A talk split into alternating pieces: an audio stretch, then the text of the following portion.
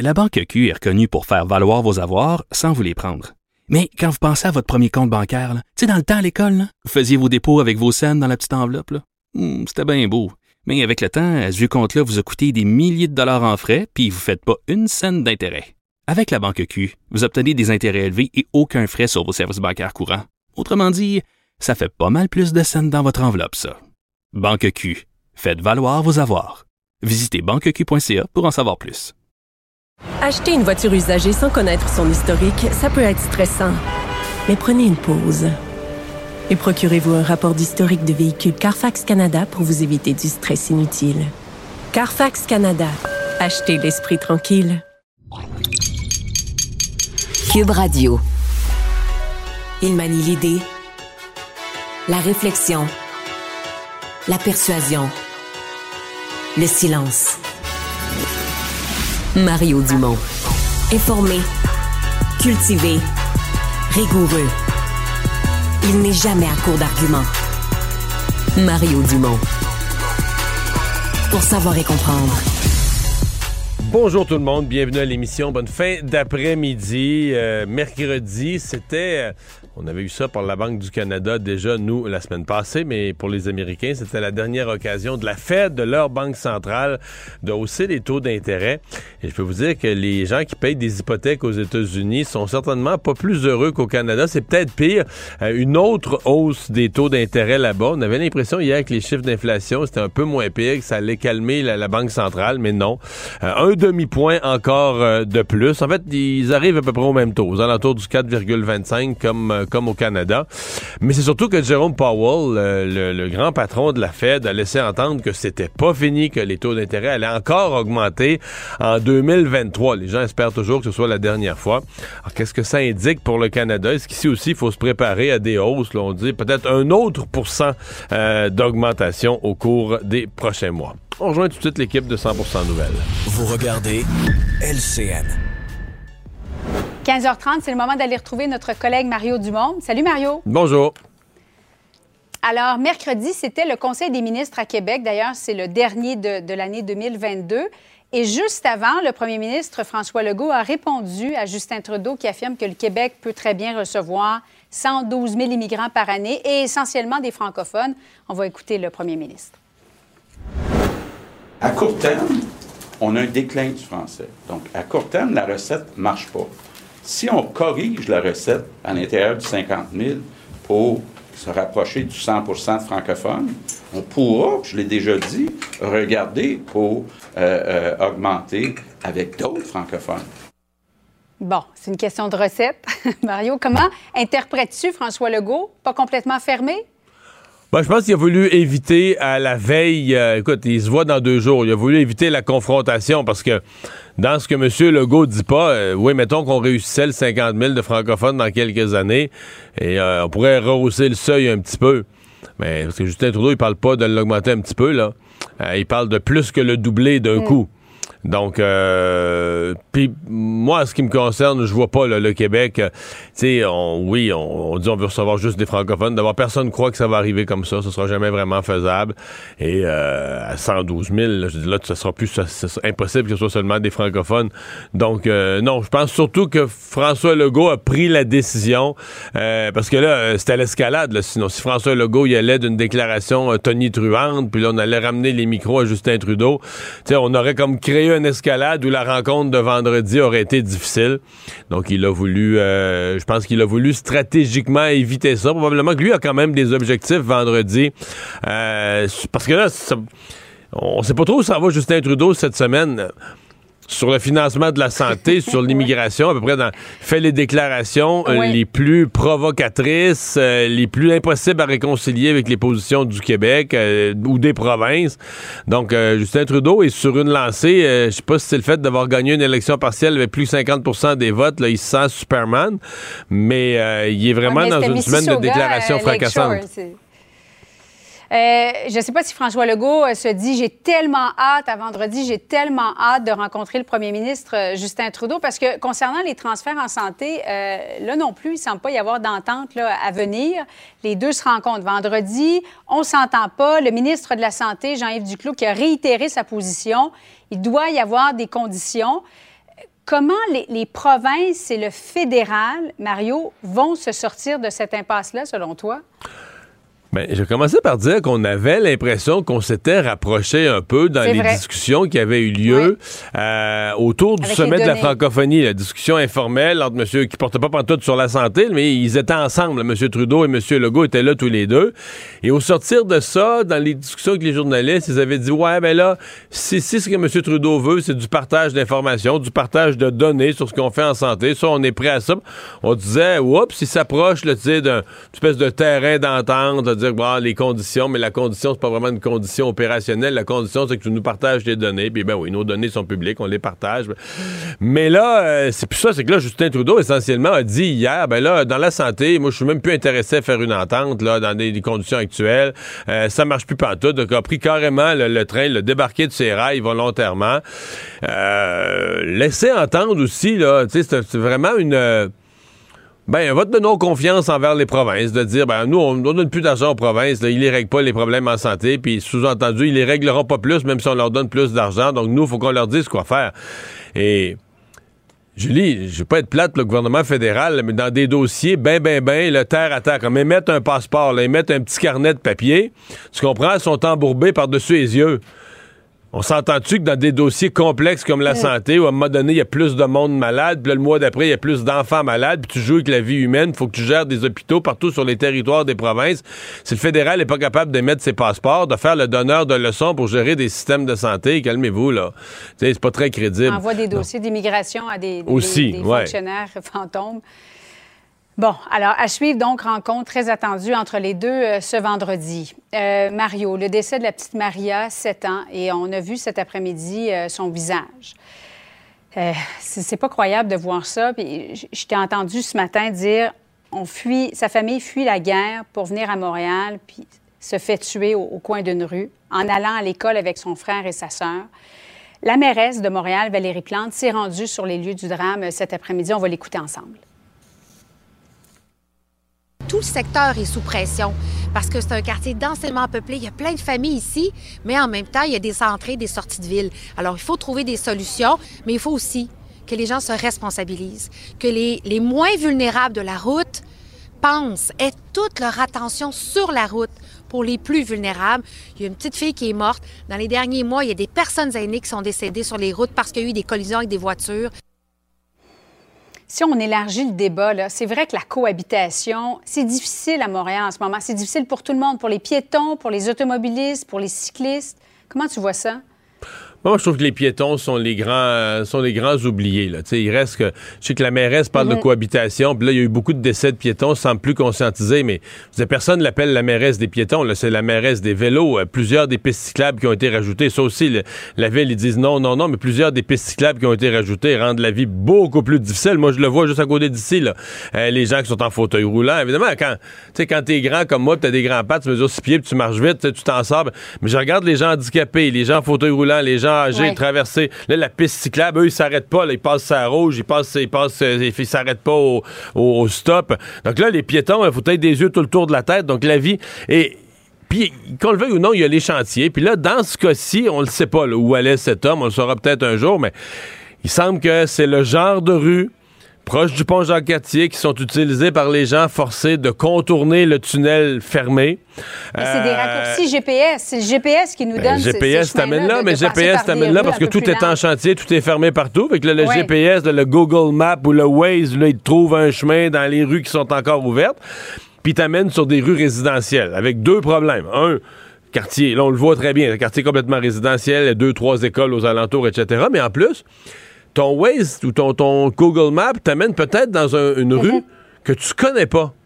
Tu sais, la plupart des gens ont une espèce de, circuit habituel, puis ça, tu le connais, puis tu sais où sont les arrêts. mais je regardais sur les images de nos caméras, et il n'est pas super visible le signal d'arrêt. Évidemment qu'il faut être attentif, il faut tout voir, puis quand on conduit, mais il n'est pas super visible. Donc, tu amènes des gens qui sont jamais passés là, là, sont un peu pressés, s'en vont travailler.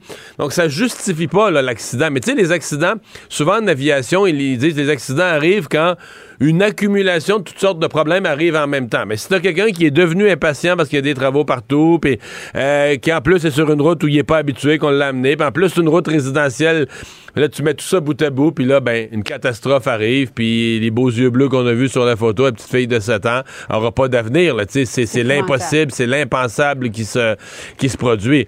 Tu sais, c'est... Évidemment que c'est un appel à tout le monde, aux automobilistes. La mairesse le dit, l'automobiliste, lui, il frappe un piéton, et c'est pas lui qui... Il, se fera pas tuer. T'es le moins vulnérable sur la route. Mais euh, c'est une... Euh, les accidents arrivent. Bon, que le type ne se soit pas arrêté, ça, c'est ça aujourd'hui. C'est une leçon pour tout le monde. Euh, c'est ça aujourd'hui qui le met dans l'embarras. C'est ça qui fait que la nuit prochaine, il va coucher en prison. C'est le fait qu'il ne se soit pas arrêté comme on a le devoir de le faire. Et c'est un, rappel euh, brutal aussi d'être oh, vraiment prudent dans les quartiers résidentiels lorsqu'on est au volant d'une voiture et surtout d'un VUS. C'est plus gros et on voit moins bien les piétons autour. Euh, Mario, à l'approche du temps des fêtes, le directeur de la santé publique, le docteur Luc Boileau, a tenu un point de presse à 13 h aujourd'hui. Et ce qui inquiète en ce moment, c'est la COVID. C'est pas l'influenza, c'est la COVID. On craint une remontée. Et il va d'une mise en garde aux Québécois. Si vous avez des symptômes, là, allez pas dans vos parties de famille. Crois-tu que les Québécois vont respecter ça alors que ça fait deux ans qu'on n'a pratiquement pas de Noël? c'est ça la difficulté, c'est qu'il y a une espèce de volonté, mais en partie. Je, je, pense que quand il fait des, des, des, recommandations en partie, mais je pense que ça va être entendu. Moi, j'ai aimé sa façon de parler aujourd'hui. J'ai trouvé qu'on a découvert un autre docteur Boileau, euh, plus direct, des propos mordants. J'ai pas le mot à mot, mais à un moment donné, euh, il a dit quelque chose genre, tu veux pas être le cave là, qui va infecter puis qui va rendre les autres malades. mais ça, je pense que ça parle aux gens quand même. Je pense que la, moyenne des gens raisonnables vont dire, ouais, là, tu sais c'était bien le fun. J'avais un party, j'avais un réveillon, mais je suis malade comme un chien, je tousse. Je veux-tu vraiment aller euh, dans le milieu de la place, donner ça? Il va y avoir des gens âgés, il va y avoir des bébés.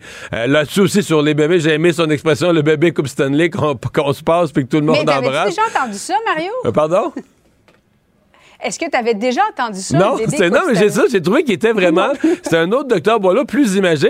Et je pense que dans le rôle qu'il avait aujourd'hui. Oui. mais c'est, l'image, elle est excellente. La métaphore, elle est très, très bonne. Mais c'est que dans le, message qu'il voulait passer aujourd'hui, où il n'y aura pas d'interdiction, il n'y aura pas la police qui va aller vérifier, une espèce d'appel au gros bon sens, ben, des fois, il faut, faut secouer un petit peu les gens. Il faut les surprendre, il faut les secouer, les faire sourire, mais en même temps, les, les faire allumer. Euh, en même temps, les gens doivent penser que euh, parlons-nous franchement, tu veux pas être malade, puis les gens plus âgés, tu veux pas être malade durant le temps des fêtes cette année. Là. Je veux dire, euh, t'auras pas de fun à l'hôpital. Regardez de quoi ça a l'air urgences. On le sait déjà que ça va être pire en janvier, ça va être bien pire en janvier. Euh, oui, on dit on a une responsabilité de citoyen de ne pas aller engorger le système de santé, mais oubliez la responsabilité de citoyen. Voulez-vous vous-même avoir besoin du système hospitalier dans les prochaines semaines? Me dire que si, si on peut l'éviter, il vaut mieux l'éviter. Effectivement. Merci beaucoup, Mario. Bon après-midi à toi. Au revoir.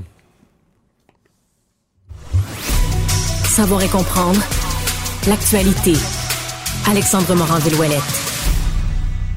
Bonjour Alexandre. Bonjour Mario. Alors plusieurs nouvelles judiciaires là aujourd'hui qui euh, marquent l'actualité. Évidemment la comparution euh, de cet homme qui hier est responsable de l'accident qui a tué euh, une petite fille de 7 ans. Peut-être la, chose la plus surveillée. Oui, Juan Manuel Becerra Garcia, 45 ans, a été formellement comparu par visioconférence aujourd'hui au palais de justice de Montréal. Il avait l'air fatigué et n'a pas vraiment réagi lorsqu'il a appris qu'il passerait la prochaine nuit en détention.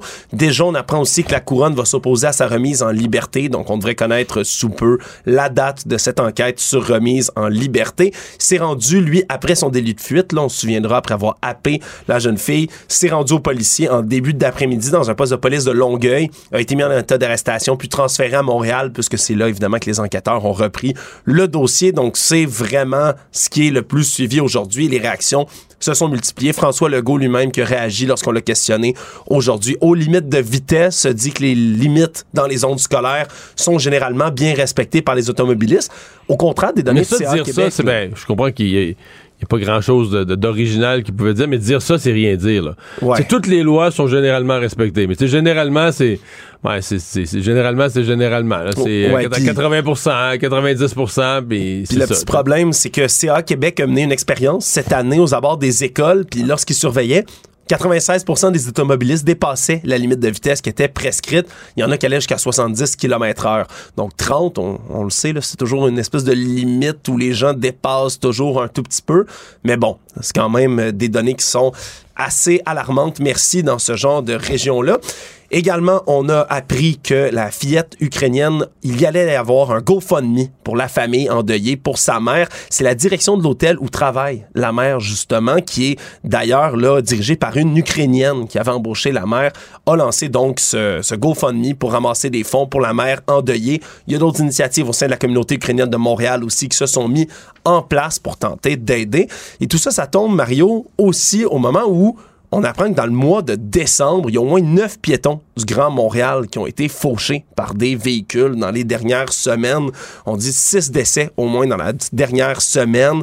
C'est un bilan qui est assez alarmant. Merci pour le mois de décembre. On se tiendra qu'un un sexagénaire, une femme de 37 ans qui sont morts à 90 minutes d'intervalle à Laval la semaine dernière. Il y a une trentenaire qui est écrasé par un camion semi-remorque à l'île des Sœurs lundi dernier également. Donc ça se multiplie ces incidents-là. Donc est-ce qu'on va euh, reviser certaines règles concernant les piétons, les automobilistes? Ça reste à voir dans la région de Montréal. Il y avait aussi euh, dans la région de Québec euh, cet événement extrêmement triste qui était survenu, à Wandake, euh, un père qui avait assassiné ses enfants. Là-dessus aussi, il y a eu un développement, peut-être même pour certains, ça apparaîtra comme un développement surprise. Ouais, développement surprise alors qu'il a plaidé coupable finalement aujourd'hui, ce qui va éviter du même coup le procès qui s'annonçait assez difficile pour la famille le 16 janvier prochain qui devait s'ouvrir. Et donc, lui a réitéré également qu'il était en pleine capacité, le mental, émotionnel, de plaider coupable. On a même fait venir une psychiatre, Mme Diane Leblanc, qui était déjà sur place pour rencontrer Michael Chicoine et au terme de leur discussion, elle l'a déclaré, l'homme de 32 ans, totalement conscient des effets qu'allait avoir un tel jugement. Donc, a plaidé coupable. On se souviendra d'avoir assassiné ses deux fils, Olivier et Alex, le 11 octobre 2022. Donc, ils sont probablement morts. Là, on a dû relater les faits, là. Les deux enfants qui sont décédés d'une suffocation semble-t-il, étouffé avec un oreiller. C'est ce qu'on a entendu euh, du, du côté de la cour aujourd'hui. Il ne mord pas à l'hameçon des fausses nouvelles. Mario Dumont a de vraies bonnes sources. quelques nouvelles scientifiques qui ont pu attirer notre attention. La plus grosse étant évidemment cette avancée euh, qui a été faite avec la la fusion nucléaire, euh, bon, euh, on comprend que pour l'instant, c'est fait dans un environnement ultra contrôlé euh, et ça prend beaucoup, beaucoup, beaucoup d'énergie pour réussir à en produire encore plus. Mais l'ampleur de l'avancée, c'est que les gens qui comprennent bien ça, les gens, les gens qui connaissent bien ça, disent, ben, si on arrivait à maîtriser ça pour vrai, la fusion nucléaire, euh, on vient de régler un paquet des problèmes énergétiques de la planète. On vient de régler euh, pas mal de problèmes qui sont liés au changement climatique et autres. Là, on vient de, se trouver une solution. Est-ce qu'on verra ça de notre vivant? Ça, c'est une autre affaire. Euh, on en parle avec Rémi Quirion, le scientifique en chef du Québec. Bonjour, Monsieur Quirion. Oui, bonjour, bonjour, bon après-midi. Essayons de, vulgariser pour monsieur, madame, tout le monde euh, la fusion nucléaire. Qu'est-ce que c'est? Pourquoi ça génère autant d'espoir? Oui, ça fait ça fait euh, une cinquantaine d'années que des équipes d'experts travaillent sur ça. Il y a déjà eu des, euh, des publications scientifiques qui ont dit on a réussi mettre deux, finalement, atomes d'hydrogène, les confronter une à l'autre, faire une fusion, et ça génère beaucoup plus d'énergie. Ça a été difficile à répéter par la suite, et ça, c'est peut-être il y a 4-5 ans qu'il y avait eu des rapports de ce côté-là. Cette fois-ci, c'est par une équipe de chercheurs de très haut niveau, un laboratoire américain qui est très, très bien connu dans le domaine de l'énergie. Et c'est évident que, si on arrive à répéter ces expériences-là dans d'autres laboratoires dans le monde, ben, ça va donner espoir, comme vous avez dit, peut-être qu'à terme, c'est pas demain matin, mais avoir euh, de nouvelles façons peut-être de faire face aux crises énergétiques, au changement climatique, avec des avec une technologie qui produit beaucoup moins ou très très très peu là de gaz à effet de serre et aussi qui ne produit pas dans ce cas-là de, de, matériaux de, résidus radioactifs. Bah, ça c'est peut-être le, mystère pour les gens parce que quand les, on utilise l'expression le nucléaire, du nucléaire, une usine nucléaire, Alors, euh, jusqu'à maintenant, toute l'énergie nucléaire qui a été produite et qui est encore produite dans, dans, un bon nombre de pays, c'est la, c'est la fission nucléaire. La base de tout ça, c'est la fission nucléaire qui crée des déchets. Et, quoi la différence avec, quand on parle de la fusion maintenant? Ça, c'est vraiment qu'on met deux, dans notre jargon, deux atomes d'hydrogène qu'on fusionne ensemble. Et ce processus-là, contrairement à la fission, ne produit pas de déchets radioactifs. Produit une nouvelle molécule fusionnée? Oui, c'est ça. Et, ça, ça, ça, finalement, cette fusion-là, plutôt si on disait, si on mettait 1 plus 1 donne 2, là, finalement, avec la fusion nucléaire, ça donne 3. D'où la nouvelle énergie qu'on vient de produire, là. C'est ça. Comme, comme le fait la fission nucléaire aussi, ça génère quand même beaucoup d'énergie, mais avec beaucoup d'effets négatifs, avec des résidus radioactifs, etc., gaz à effet de serre. Tandis que la fusion ne semble pas faire ça. Il n'y a certainement pas de déchets radioactifs. Et il semble même que du côté, par exemple, gaz à effet de serre, on aurait très, très peu. Là où on a une difficulté, ça reste très dans un niveau de laboratoire. Donc, comment maintenant amener ça à l'échelle? On n'est pas là encore. Là. Probablement qu'il y a des, années de recherche avant d'être rendu là. Ben, c'est ce que j'allais dire. Est-ce qu'on peut penser voir la fusion nucléaire comme source d'énergie, que ce soit pour la, pour une ville, pour une industrie, mais disons pour la vie humaine, là, est-ce qu'on peut penser voir ça comme une source d'énergie de notre vivant? Ah, ben moi, j'espère que vous allez vivre très longtemps. oui, merci. Donc, euh, non, il y a des collègues, euh, par exemple, des, des experts de l'Université de Montréal qui ont dit, ben, peut-être 50, 60, 70 ans avant qu'on a des, vraiment qu'on les mette à l'échelle pour être capable, là, comme vous dites, du côté d'une ville ou, ou les grandes industries, tout ça. Donc, c'est probablement pas demain matin. Est-ce qu'on va pouvoir voir ce qu'on a vu? C'est une autre total, des technologies totalement différentes. Mais ce qu'on a vu, par exemple, avec le vaccin ARN, où, oui, basé sur une recherche de 25-30 ans, par la suite, ça a permis d'avoir le vaccin rapidement. Est-ce qu'on va pouvoir faire ce saut-là avec la fusion nucléaire? Ça reste, ça reste à préciser. Quand on parle de fusion nucléaire, je comprends que je fais du futurisme, mais si on arrivait à dire, là, on fait fusionner des molécules, ces molécules, je comprends que ce sont des, des, des, des c'est sur notre tableau périodique là, des composantes très rares, des molécules très rares. Euh, est-ce que ça veut dire qu'il faudrait quoi au niveau du, du secteur minier ou d'autres secteurs euh, se mettre à la recherche de, de, de nouvelles sources là, de, de, de terres rares ou de minéraux rares? Non, pas probablement pas tellement dans ce cas-là, parce que la base, c'est vraiment l'hydrogène. C'est quand même très, très, très abondant, là.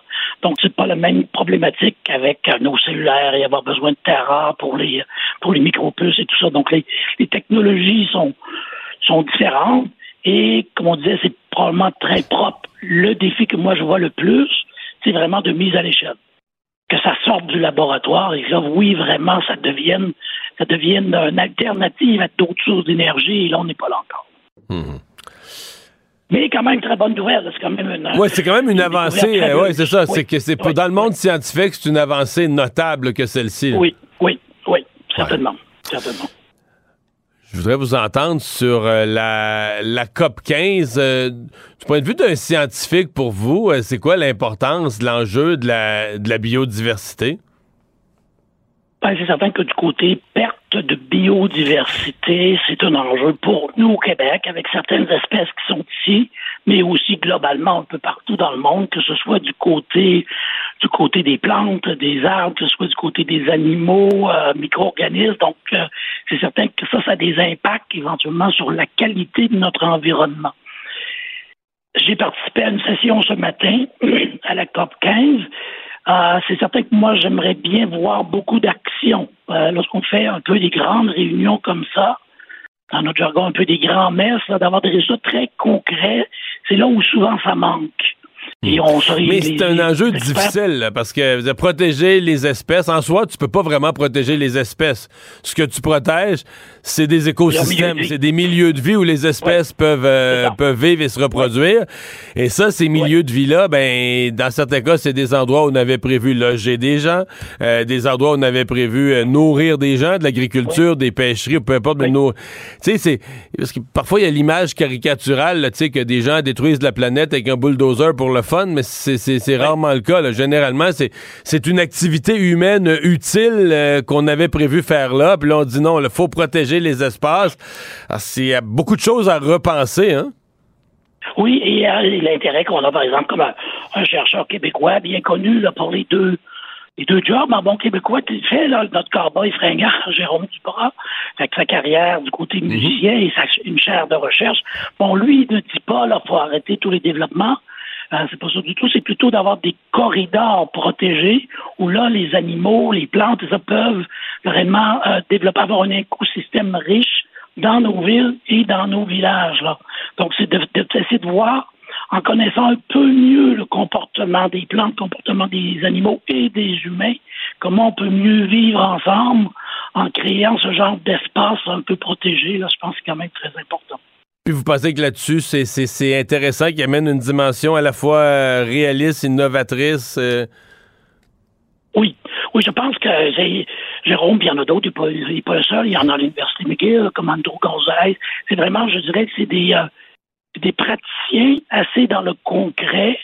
Et c'est pas c'est pas des groupes qui vont dire on devrait arrêter tout développement économique, là, parce qu'on sait bien que cette réalité-là aussi.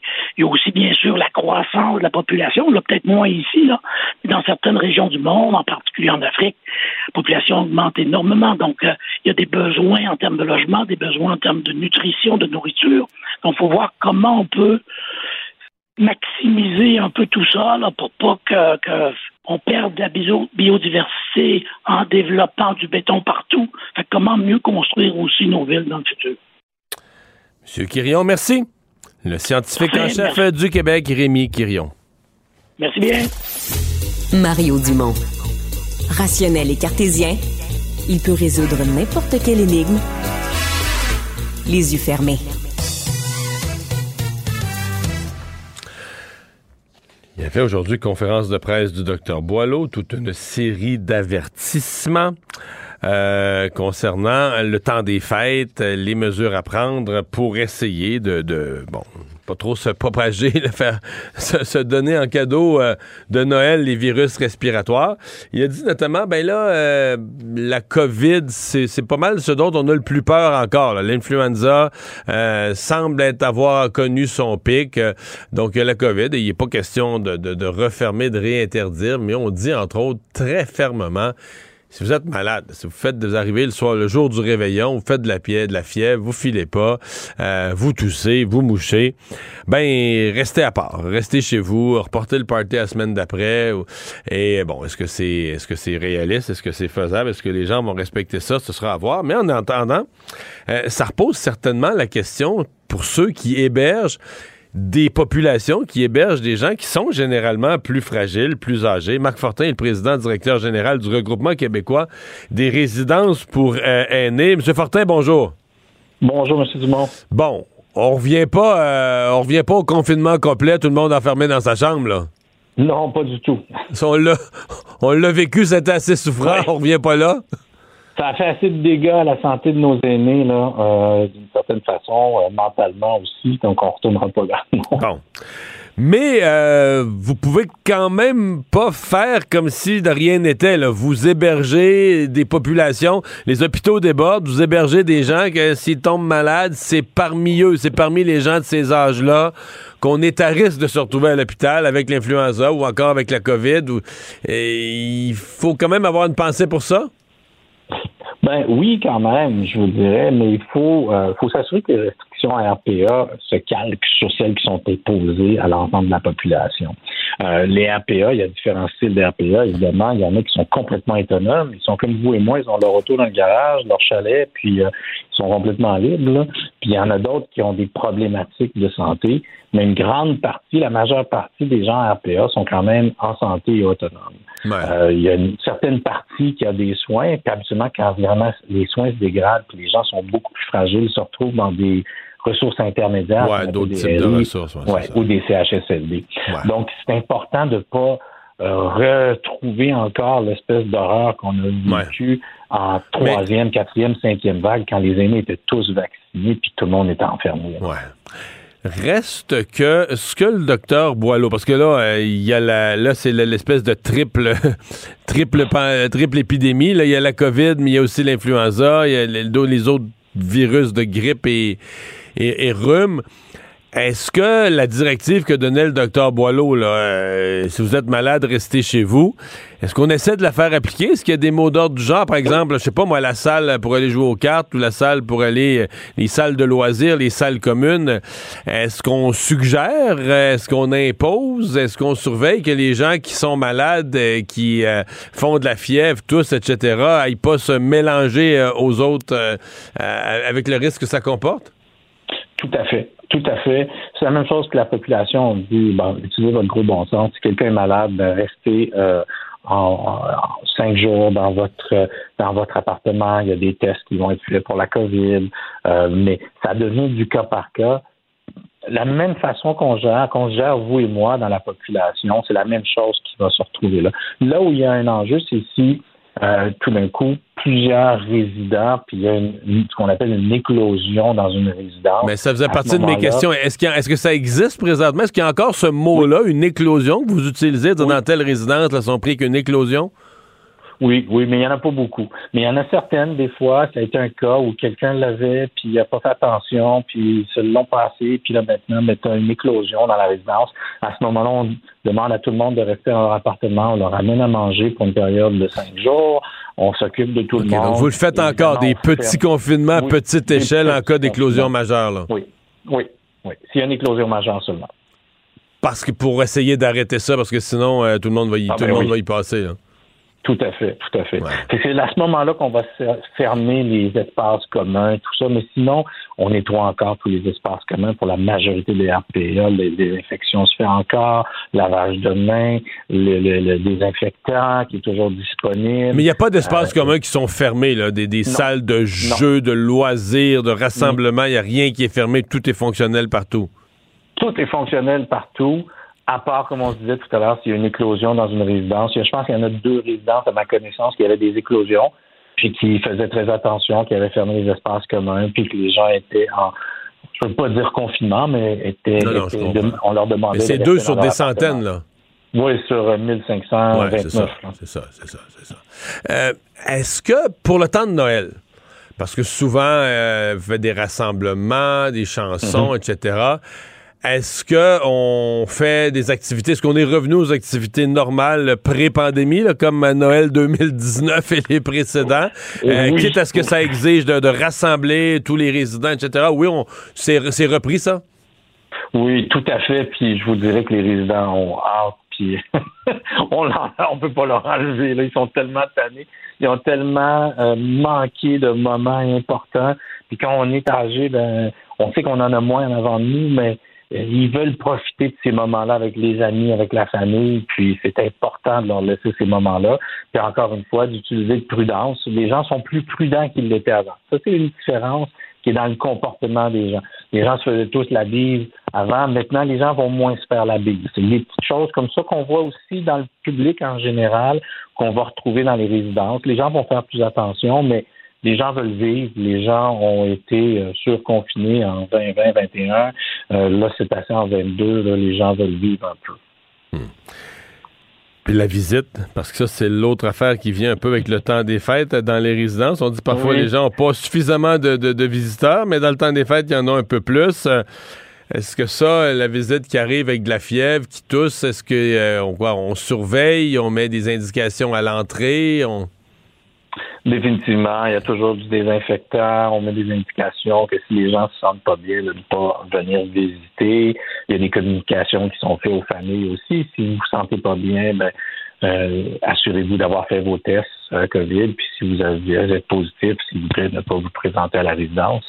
On peut pas. Euh, on peut pas obliger les gens. Nous, ce qu'on fait, c'est vraiment une communication. Si on voit des cas spécifiques, on va rester alerte Mais en général, on, le, temps de la police est un peu un peu fini, un peu révolu, puis les gens veulent voir leur famille. Donc, n'oubliez pas qu'ils ont des beaux, ils sont chez eux, donc on, les laisse on, les laisse vivre, mais on garde on, garde une certaine vigilance, puis surtout à travers une communication pour de la prévention. Il y a beaucoup de prévention qui se fait.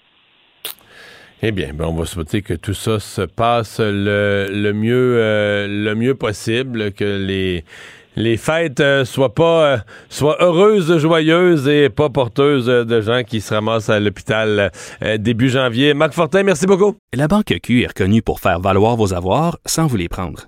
Mais quand vous pensez à votre premier compte bancaire, tu sais, dans le temps à l'école, vous faisiez vos dépôts avec vos scènes dans la petite enveloppe. Hmm, c'était bien beau. Mais avec le temps, ce vieux compte-là vous a coûté des milliers de dollars en frais, puis vous ne faites pas une scène d'intérêt. Avec la Banque Q, vous obtenez des intérêts élevés et aucun frais sur vos services bancaires courants. Autrement dit, ça fait pas mal plus de scènes dans votre enveloppe, ça. Banque Q. Faites valoir vos avoirs. Visitez banqueq.ca pour en savoir plus. Acheter une voiture usagée, ça peut être stressant, mais prenez une grande respiration. Et imaginez-vous avec un rapport d'historique de véhicule Carfax Canada qui peut vous signaler les accidents antérieurs, les rappels et plus encore. Carfax Canada. Achetez l'esprit tranquille. Ici Ricardo. Et Émilie, marchand d'IGA. On a envie de vous inspirer à bien manger. À moins de 5 la portion. Suffit de repérer les produits valeurs sûres et de les cuisiner avec une de nos recettes. Les valeurs sûres, c'est bien pensé, hein? Bien sûr! Détails sur IGA.net. Mario Dumont. Probablement capable de vous battre à n'importe quel jeu de société tout en débattant des enjeux de société. L'exercice lui-même Mario Dumont. va faire sortir plus de vérité sur ce qui s'est véritablement passé à ce moment-là. Gérez donc ça, s'il vous plaît. Isabelle Maréchal. Mais c'est parce qu'à un moment donné, si on paye pas tout de suite, on va payer tout à l'heure. La rencontre, Maréchal Dumont. Bonjour Isabelle. Bonjour Mario. Alors, on va se parler du euh, docteur Boileau, de sa recommandation, quand même assez euh, simple, euh, qui est vraiment une recommandation. On n'est plus dans les obligations ou dans les interdictions, mais on demande aux gens qui, à la veille d'un réveillon, d'un souper, d'un dîner de Noël, font de la fièvre, sont malades, de ne pas joindre le groupe. Est-ce que tu penses que ça va être respecté? Écoute, sincèrement, je pense que les gens euh, sont devenus un peu réfractaires à ce genre de message. Puis je pense qu'on peut pas les blâmer non plus. Tu sais, ça fait quasiment trois ans qu'on vit avec euh, une pandémie. Euh, il y a beaucoup de Québécois qui ont déjà eu la COVID. Le docteur Boileau le, faisait remarquer. Il y a à peu près 60% des gens de 60 ans toutefois, selon le directeur de la santé publique, qui ne l'ont pas attrapé, qui sont donc plus à risque d'être malades. C'est à eux qu'il faut penser. Mais effectivement, moi, je je doute que les gens suivent cette recommandation parce qu'on nous dit si vous avez des symptômes, ben c'est dix jours pour se tenir à l'écart. Il faut vraiment être s'isoler pendant dix jours pour pas contaminer les autres. ça, ça veut dire que tu n'as pas de partie de Noël. Tu comprends? Si tu as quelques symptômes, tu n'as pas de temps des fêtes, tu peux oublier ça. Puis les gens ont un tel besoin de socialisation en ce moment. Les gens sont vraiment tannés. Là, je pense qu'on le sent. Ouais, mais, si tu n'as pas de Noël, tu peux-tu te reprendre au jour de l'an? C'est parce que parce que mettons que tu as l'influenza puis tu l'as solide, là. Tu es dans ta pire journée le soir du réveillon. Mais tout le monde va l'avoir euh, trois jours après, là. Tu vas, tu vas ah, ben, Tu vois, je, regardais, tu as raison de dire ça, je regardais les, les, périodes d'incubation de chacun de, des trois principaux éléments, parce que là, maintenant, on parle de la triple pandémie, c'est une façon euh, c'est pas forcément une pandémie. Pas, triple épidémie, mettons. Mais, mais disons que c'est le terme qu'on utilise pour que les gens comprennent qu'il n'y a pas que la COVID, même si le docteur Boileau l'a dit encore aujourd'hui, c'est encore le virus qui inquiète le plus. Pourquoi? Parce qu'il circule beaucoup plus vite, parce qu'il est beaucoup plus grave que les autres en termes de risque risque de le, de le vivre mal. Je peux t'en parler. Moi, je l'ai eu, puis sincèrement, ça faisait longtemps que j'avais pas été malade comme ça.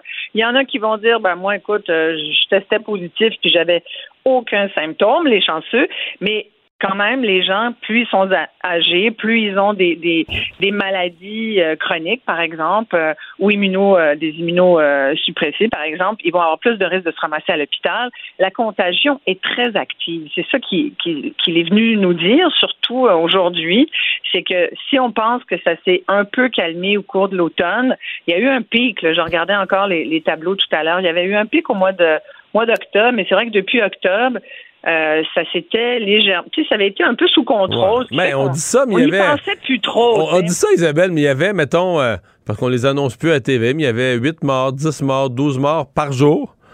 Euh, Puis on n'est jamais descendu en bas de 1200 personnes, mettons, hospitalisées COVID.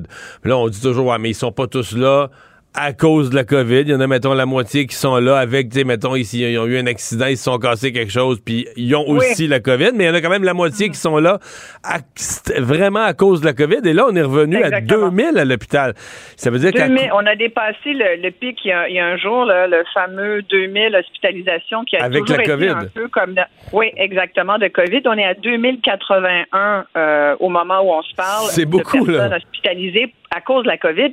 Et ce que le docteur Boileau disait, et qui disait pas lors de la dernière mise à jour qu'il nous avait faite il y a plusieurs semaines, là, qui avait un peu le même ton, il nous parlait là, de l'importance collectivement de se responsabiliser, où il nous disait c'est un peu l'espèce de gros bon sens qui doit faire son effet ici, c'est-à-dire si tu sais que tu es malade, ben contamine pas les autres à côté, surtout si tu les aimes, tiens-toi loin. C'est un peu la même chose, qui nous dit, sauf qu'aujourd'hui, la situation est différente.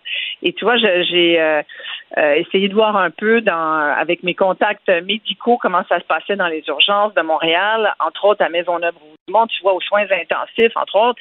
Mais ils sont pleins, là, ça, ça se contrôle. Il n'y a pas que des patients covidés, il y a toutes sortes de gens qui sont là avec toutes sortes de maladies, mais c'est sûr que la COVID est un enjeu qui, les inquiète parce que le virus circule vraiment beaucoup. Et, euh, et les variants aussi, l'enjeu, c'est les variants. Moi, ce que je comprends, c'est le BA4, le BA5. Là, maintenant, ce qu'on nous dit, c'est que 80% des cas de COVID, c'est le fameux BQ1 ou le 1.1, là, c'est des variants beaucoup plus contagieux. Donc, qu'est-ce qu'il faut retenir de ce qu'on nous dit aujourd'hui en santé publique? C'est ben, ça s'en va pas pour le mieux, c'est très fragile. La situation est difficile dans les urgences parce que, tu vois, ce que des médecins me disaient aujourd'hui, c'est qu'il manque de bras. On a toujours un problème de main-d'œuvre. Entre autres, il n'y a pas assez d'infirmières. Tu vois, aux soins intensifs, là, à Maisonneuve-Rosemont, on m'a dit on manque d'infirmières, on manque de nurses, on n'en a pas assez. Et là, avec le cap des 2000 patients hospitalisés juste pour des cas de COVID, imagine là, si il y a toute une tous des parties de Noël là, qui tout le monde se, se met à se passer ça, qu'est-ce que ça va être au mois de janvier? C'est inquiétant. Sincèrement, ce que ça nous rappelle, c'est que c'est loin d'être fini, c'est qu'on vit toujours dans une pandémie et, et qu'il faut euh, se responsabiliser. C'est ça qui ça nous rappelle. hein. Mais je, je- je ramène la question là, de, de- du docteur Boileau, est-ce que les gens vont, vont suivre ses recommandations ou pas? J'ai quand même eu l'impression qu'il avait... euh, c'est un docteur Boileau qu'on connaissait pas qui a parlé aujourd'hui, beaucoup plus mordant. Ouais. Je parle dans le choix des expressions. Là, tu veux pas être le cave là, qui va infecter tout le monde, qui va rendre tout le monde malade trois jours après. Euh, le- une autre métaphore qu'il a utilisée assez intéressante là, cette année, le bébé Coupe Stanley, que tout le monde se passe Le puis l'embrasse. C'est bon, hein? oui, que tout le monde se passe et l'embrasse. Pas le temps de faire ça pantoute. Non, mais j'ai trouvé qu'il a été imagé direct. Je me suis demandé est-ce que Oui. c'est pas la bonne façon? De, toute façon, les gens vont faire ce qu'ils veulent. là. Ils sont libres, puis il n'y a, pas de- pas de police de ça. Mais est-ce qu'il faut pas un petit peu les brasser puis leur parler un langage imagé mais franc, là, un peu dur? Moi, je me suis dit que non, ça nous rappelle le docteur Arruda, ses tartelettes et ses, ses courbes qu'il fallait aplatir euh, euh, fortement.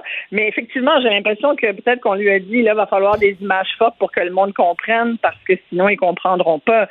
Euh, et et c'est vrai qu'à partir d'aujourd'hui, toi, si tu calcules 10 jours, tu arrives, au 24, tu arrives au, réveillon. Surtout que, tu vois, je relisais le communiqué de l'année dernière à pareille date.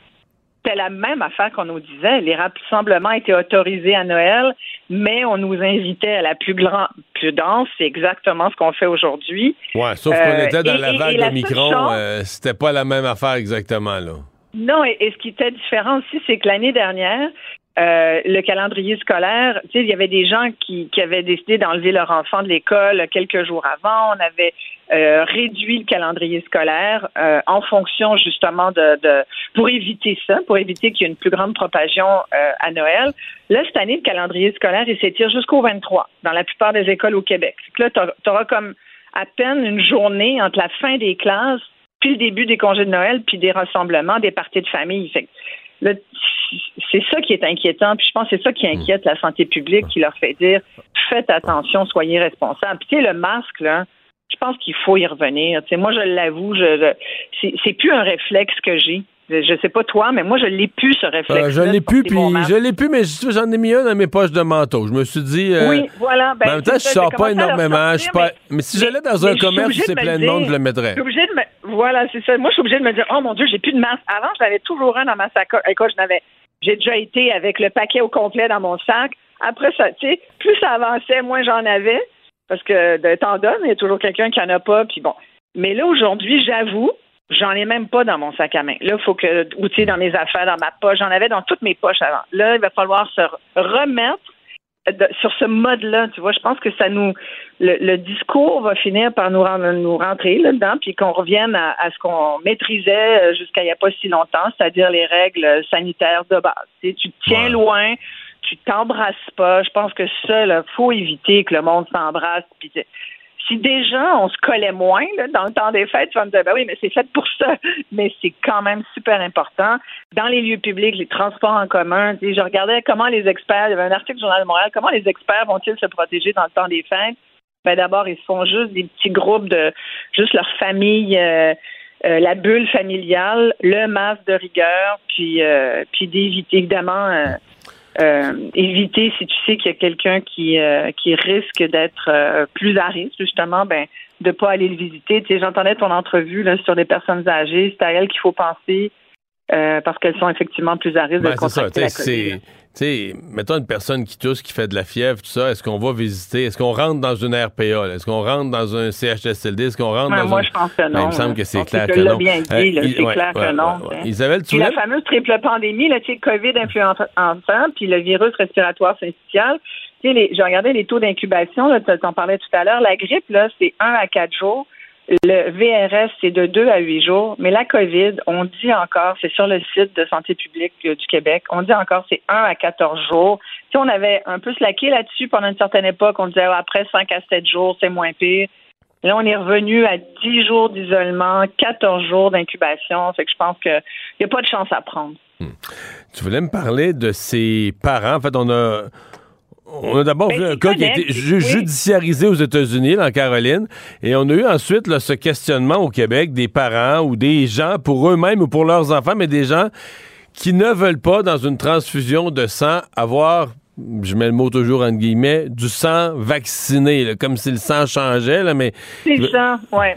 Écoute, sincèrement, je trouve ça, ça vient me chercher parce que je me dis, voyons donc, ça, c'est tellement symptomatique de la désinformation qui a toujours cours, beaucoup sur les réseaux sociaux.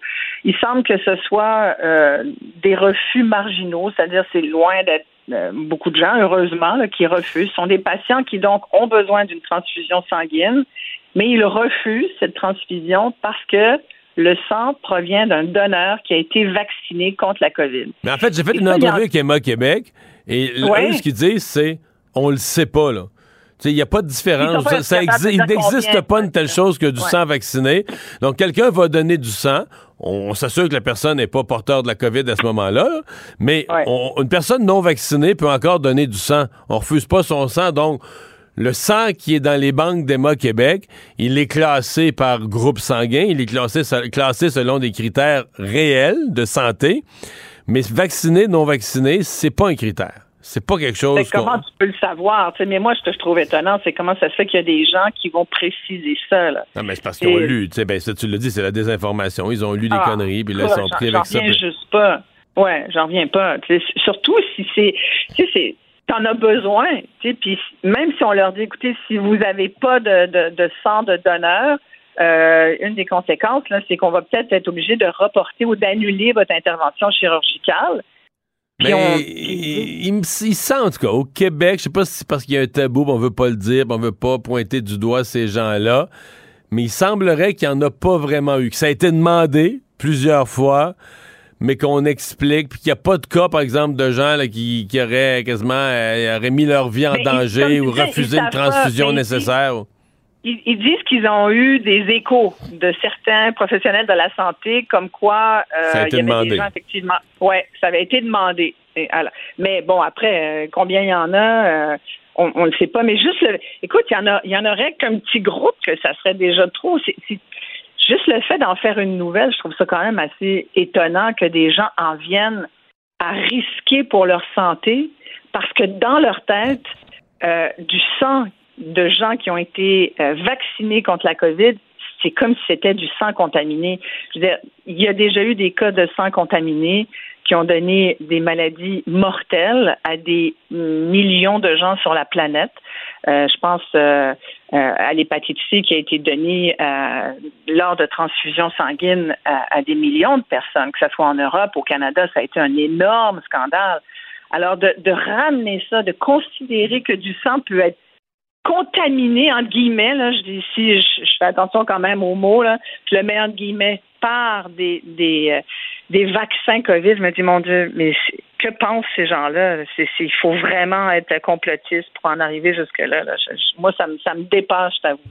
C'est bien triste, c'est certain. Mais merci. Oui, vraiment. Merci, Isabelle. Merci, Mario. La Banque Q est reconnue pour faire valoir vos avoirs sans vous les prendre. Mais quand vous pensez à votre premier compte bancaire, tu sais, dans le temps à l'école, vous faisiez vos dépôts avec vos scènes dans la petite enveloppe. Mmh, C'était bien beau. Mais avec le temps, ce vieux compte-là vous a coûté des milliers de dollars en frais, puis vous ne faites pas une scène d'intérêt. Avec la banque Q, vous obtenez des intérêts élevés et aucun frais sur vos services bancaires courants. Autrement dit, ça fait pas mal plus de scènes dans votre enveloppe, ça. Banque Q, faites valoir vos avoirs. Visitez banqueq.ca pour en savoir plus. Acheter une voiture usagée, ça peut être stressant, mais prenez une grande respiration. Et imaginez-vous avec un rapport d'historique de véhicule Carfax Canada qui peut vous signaler les accidents antérieurs, les rappels et plus encore. Carfax Canada. Achetez l'esprit tranquille. Ici Ricardo. Et Émilie, marchand d'IGA. On a envie de vous inspirer à bien manger. À moins de 5 la portion. Suffit de repérer les produits valeurs sûres et de les cuisiner avec une de nos recettes. Les valeurs sûres, c'est bien pensé, hein? Bien sûr! Détails sur IGA.net. Mario Dumont. Sous ses airs sérieux, se cache un gars qui ne se prend pas au sérieux. Conférence de presse en début d'après-midi. Euh, du... C'est des conférences de presse qui ont plus la même saveur qu'avant. Quand on, on avait à la fois le directeur de la santé publique, les ministres, le premier ministre, des interdictions, des fermetures, des changements de règles, etc. Mais euh, bon, il y a quand même énormément de maladies, énormément de virus qui circulent. on est quand même curieux de voir ce que va dire le directeur national de la santé publique, le docteur Boileau, qui, est allé de, de quelques avertissements qu'il va nous résumer tout de suite. Il est avec nous, le docteur Luc Boileau. Bonjour. Bonjour, M. Dumont. Euh, premier avertissement général, c'est aux gens qui se retrouveraient à la veille d'un party, souper, réveillon, dîner, euh, avec euh, une série de symptômes. Oui. Ah ben c'est sûr que ça c'est pas une ben bonne idée là. On, on le sait là que pour les gens, ils ont le goût de se retrouver, puis c'est normal. Ça fait un bout de temps qu'on n'a pas eu le, cette opportunité assez libre qu'on, a cette année, puis tant mieux. Mais en même temps, il faut être euh, respectueux des, de nos conditions, puis celles des autres surtout, et de faire en sorte que si on a des symptômes, si on a euh, de la toux ou du mal à la gorge, le nez qui coule, euh, courbature fièvre, ça va évidemment, c'est parce qu'on est très malade, mais même avec des symptômes d'apparence assez légers, il faut éviter de se retrouver avec les autres, et particulièrement ceux qui sont plus à risque. On parle des, des personnes plus âgées, euh, des tout petits enfants aussi. Donc, faut, faut éviter ça. Ça va vraiment être un bon moment de donner un beau cadeau, c'est-à-dire de ne pas infecter personne, puis de, respecter ça. Hmm. Mais euh, parce qu'on avait été habitué à penser, ben là, on va se tester. Là, pendant un temps, c'était ça, on testait COVID. Puis si, mettons, on toussait, puis là, si ça sortait, si ça testait négatif, ben là, on disait, ah, bon, on peut y aller. On peut aller à notre soirée, on peut aller à notre activité. Euh, on n'a pas la COVID. Là, vous êtes plus sur ce ton-là, vraiment. Non, on n'est plus là-dessus parce que euh, d'abord, ça a évolué beaucoup, là, le contexte épidémiologique. Euh, l'autre chose, comme vous l'avez mentionné d'entrée de jeu, c'est qu'il y a beaucoup de virus. Il n'y a pas juste la COVID, hein, il y en a d'autres, le VRS, l'influenza, métapnéo, etc. Il y en a d'autres. Et, et, donc, si on a des symptômes, généralement, lorsqu'on a des symptômes, c'est qu'on excrète toujours le virus, on est toujours contagieux.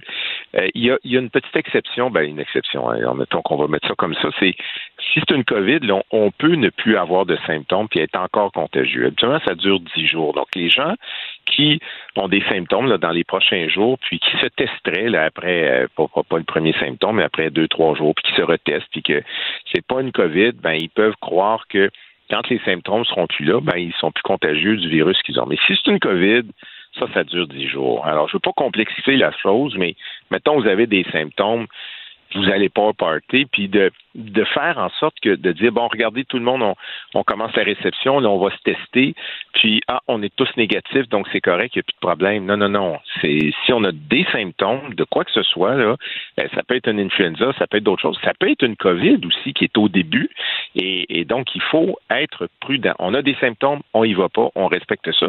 Puis si on est là, puis qu'il y en a un parmi le groupe qui commence à tousser, puis qu'on sent qu'il y a des symptômes, ben on dit, attends une minute, là, euh, on peut-tu être plus prudent? Tu peux-tu t'en aller puis euh, faire d'autres choses? Là, ou, euh, Quand le party en bâtèche, ça? Ouais, ouais, je sais, mais ben, c'est sûr que je fais pas de. Mais ça casse le party aussi si trois jours après, tout le monde est malade, puis Ben. une personne à l'hôpital, puis. Ah non, c'est sûr. Puis, puis euh, tu sais, à l'hôpital, on peut être très malade, là. Et puis c'est pas le temps, vous le voyez, et, et vous en parlez régulièrement, c'est pas le temps là, d'aller, dans- c'est rarement le temps, mais c'est pas le temps d'aller dans Je les sais que c'est délicat pour vous de, le dire parce que bon, on veut pas dire le système de santé est en piètre état, mais moi je peux le dire, on veut vraiment pas aller à l'hôpital maintenant, puis ça va être encore probablement qu'on veut encore moins y aller dans la première semaine de janvier là. Ça, c'est, clair. Généralement, on veut pas aller à l'hôpital. Le, le- le système de santé offre énormément de services et de haute qualité pour beaucoup de monde. Mais là, en ce moment, là, à la marge, aux urgences, euh, c'est pas facile. Puis, puis c'est pas non plus euh, facile dans les milieux pédiatriques, même si le, le virus respiratoire a, a- a baissé, le syncytial plutôt, il a baissé, ça reste des situations fragiles et en particulier là euh, dans le grand grand Montréal, là, ça inclut les Laurentides, Laurentides. En fait, c'est un peu partout au Québec, mais c'est le Grand Montréal et les régions autour, ça reste difficile. On regardait les données encore euh, ce matin parce qu'on les regarde tous les jours et ça reste difficile. Donc, faut pas penser là qu'on a un paysage qui est euh, qui est smooth en avant de nous, ça va s'accentuer. Puis tous nos calculs, toutes nos prédictions vont dans le sens qu'il va y avoir plus d'hospitalisation de la COVID. On le voit aux États-Unis, hein, ils ont eu le Thanksgiving de ce côté-là. C'est un phénomène qui est, qui, qui est différent euh, de ce qu'on voit ici à l'Action de grâce euh, au Québec, mais eux, c'est très, très important comme fête. Deux semaines après, là, vous voyez ça, ça monte en haut, les, les hospitalisations des 70 ans et plus pour la COVID. Alors, Noël, nous, on est habitués à ça pour l'influenza. C'est pas, c'est vraiment pas le temps cette année. Est-ce qu'il est passé le pic de l'influenza? non, pour moi, il est, ben, c'est-à-dire on a vu une forte poussée. on était presque à 30% ce qui est très élevé. Et euh, là, on a rebaissé légèrement à 25% Il faut pas penser que ça y est, c'est fini, c'est en arrière de nous. Non, non, là, on va rester très élevé. Puis, certainement, en toute probabilité, la période des fêtes va remonter ça encore. Alors, faut, euh, faut être vigilant. Là, on est dans une période grippale élevée en ce moment. C'est quoi euh, une personne euh, vous écoute pas là, puis commence le 24 au matin, se lève un peu courbaturée, un petit peu de fièvre, file pas trop, tousse, mouche, puis va à son réveillon quand même. Il y, a- il y a 18 personnes à table, la personne fait comme si de rien n'était. C'est quoi la probabilité? Sur mettons vous à l'œil là, sur le 18 là, il y en a combien qui risquent d'être malades là, dans, dans la semaine suivante? Bon, mettons là que les gens ont jamais fait la. Là, on parle de la COVID ou de l'influenza, c'est, c'est pas important. Il y a, mettons, il y a un syndrome grippal, là, que ce soit On le sait pas, il n'y a rien testé, on ne sait pas ce qu'il y a. Bon. Une influenza, c'est très contagieux. La COVID, c'est très, très, contagieux. Là, on est avec des variants là, du BQ1, BQ1.1. C'est bien plus contagieux que le micron qu'on a eu à pareille date l'année passée, qui était déjà très, très contagieux. Alors, c'est, euh, c'est- quelque chose. Les gens vont être en contact avec le virus. C'est, rare qu'on fait ça dans des grands, grands gymnases. On se retrouve souvent dans des salons, des cuisines, tout ça, on est proche. C'est normal. Alors, avec ça, la, probabilité de rejoindre le virus, elle est très élevée pour à peu près tout le monde qui a là. Il y en a qui ont été vaccinés, qui ont fait l'influenza, ou plutôt, excusez-moi, la COVID, ou même l'influenza récemment, mais la COVID durant la dernière année. Leur probabilité d'être infecté est faible. Mais quelqu'un qui l'a jamais fait, euh, la probabilité est plus élevée. Quelqu'un qui est moins bien vacciné, c'est sûr que c'est encore plus élevé. Euh, des jeunes enfants, ça peut être pas drôle, pour l'influenza en particulier.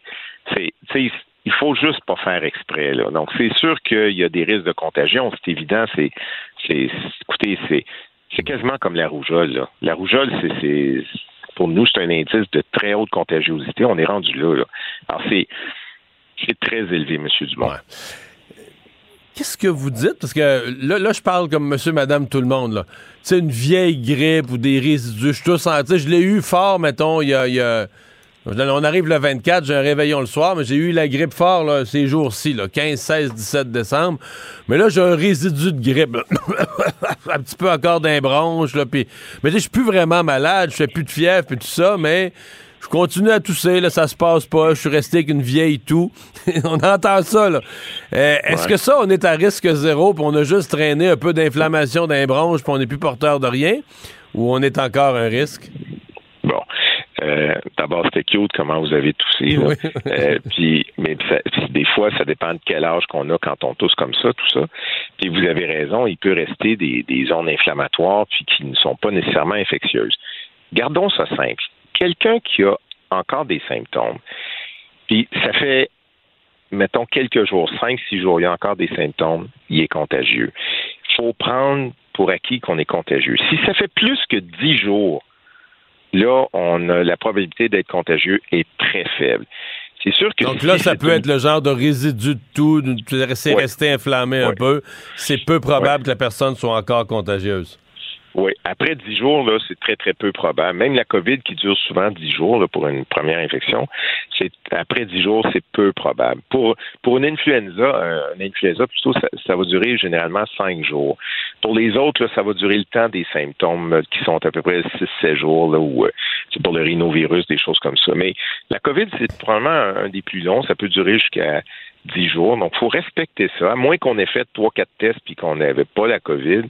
Là, à ce moment-là, on peut estimer qu'après 7-8 jours, là, on est correct. Mais les gens vont, le savoir. hein. Si on commence à faire une infection, là, aujourd'hui, on est le 14, alors, euh, puis le réveillon, c'est dans, dans 10 jours. Alors, si on commence à faire des infections aujourd'hui ou dans les prochains jours, c'est, attention, ça, ça peut être la COVID, parce que c'est ça qui circule fort. Testons-nous. Si c'est pas ça, puis qu'on fait une coupe de tests, puis que c'est pas ça, ben tant mieux. Mais si c'est ça, là, ça dure 10 jours.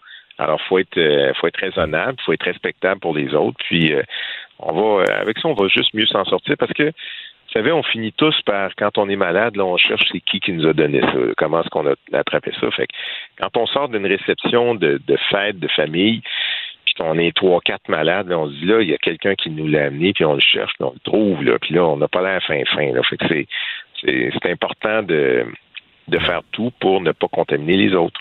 Et les bébés aussi, hein, on, on parle souvent des personnes âgées, mais les tout petits bébés, là, je le disais aujourd'hui, vous l'avez répété, là, euh, mais les, ce qu'on dit, les, les bébés Coupe Stanley, qu'on se le prend un après l'autre, puis on l'embrasse, puis on le passe à l'autre, c'est magnifique, là, un petit bébé, mais ça, c'est vraiment, mais vraiment pas quelque chose à faire en ce moment, mais vraiment pas. Parce que c'est eux autres qu'on ramasse à l'hôpital. Imaginez la, la grosseur de leur trachée, là, c'est, c'est gros comme un petit crayon, là, puis quand on commence à avoir du mucus là-dedans, là, ça peut aller mal. C'est, pour ça que les parents sont découragés, euh, sont inquiets pour leurs enfants, puis on, a, on est obligé souvent de les garder. Alors ça, ça, faut être prudent avec eux, là, faut vraiment les garder à part, puis euh, pas faire exprès. On peut les regarder de loin, là, mais pas de proche. Il y a ceux qui se sentent invincibles par rapport à la COVID. Est-ce qu'ils là, je, je parle pas de gens qui, n'y croient pas. Je parle de gens, par exemple, qui ont eu. Donne un exemple. quatre vaccins et la COVID. Quatre vaccins puis a fait Omicron l'année passée. Euh, est-ce qu'on commence à être euh, est-ce qu'on commence à être des Superman protégés de la COVID? À un certain point après l'avoir fait et avoir une vaccination en règle plus qu'à 3, 4, 5 doses? Euh, à votre question, réellement, oui. Dans le sens que si on a fait la COVID et qu'on a eu euh, au moins une vaccination de base de deux, euh, puis bon, et bien sûr trois, quatre doses ou cinq même, on reste euh, très protégé pour éviter de faire une autre COVID et une autre COVID grave. Par contre, on peut la faire. Et on a des cas de réinfection, on en a. Et, quand on est réinfecté, ben on, on est recontagieux. Et le virus qu'on a, c'est le même virus qui, qui nous aurait rendu malade si on n'avait pas été vacciné et déjà infecté. Et c'est le même virus qui peut rendre malade quelqu'un d'autre qui est plus fragile que nous. Alors, c'est pas parce qu'on l'a léger que l'autre va l'avoir. Qu'on est moins contagieux ou qu'on est porteur d'un virus léger. Oui, je comprends. C'est le même Non, virus. c'est le même virus. Alors, puis, mais à votre question, est-ce qu'on est quand même protégé pour une maladie grave? Oui. Euh, c'est, on appelle ça l'immunité hybride, c'est-à-dire un mélange d'infection antérieure et d'infection euh, acquise par, euh, d'immunité acquise par euh, la vaccination. C'est très fort. C'est au-dessus de 90% de protection. Et, d'ailleurs, pour les personnes qui n'ont jamais fait la COVID, d'avoir une vaccination à tous les six mois, pas dépasser six mois, ça les protège très bien aussi. Mais malgré tout, hein, il y a des gens qui, malgré tout cela, à cause de, de leur âge, de quelques maladies chroniques qui s'ajoutent au fil du temps, qui peuvent être plus lourdes que d'autres, ils sont à risque et c'est c'est ceux-là qu'on a à l'hôpital et c'est ceux-là qui, malheureusement, des fois évoluent vraiment pas bien. Alors, c'est ceux-là qu'il nous faut protéger. Docteur Boileau, merci beaucoup. Ça me fait plaisir, M. Dumont, et bonne journée. Au revoir. La Banque Q est reconnue pour faire valoir vos avoirs sans vous les prendre. Mais quand vous pensez à votre premier compte bancaire, tu sais, dans le temps à l'école, vous faisiez vos dépôts avec vos scènes dans la petite enveloppe. là. Hmm, C'était bien beau. Mais avec le temps, à ce vieux compte-là vous a coûté des milliers de dollars en frais, puis vous ne faites pas une scène d'intérêt. Avec la Banque Q, vous obtenez des intérêts élevés et aucun frais sur vos services bancaires courants. Autrement dit, ça fait pas mal plus de scènes dans votre enveloppe, ça. Banque Q. Faites valoir vos avoirs. Visitez banqueq.ca pour en savoir plus. Acheter une voiture usagée sans connaître son historique, ça peut être stressant. Mais prenez une pause. Et procurez-vous un rapport d'historique de véhicule Carfax Canada pour vous éviter du stress inutile.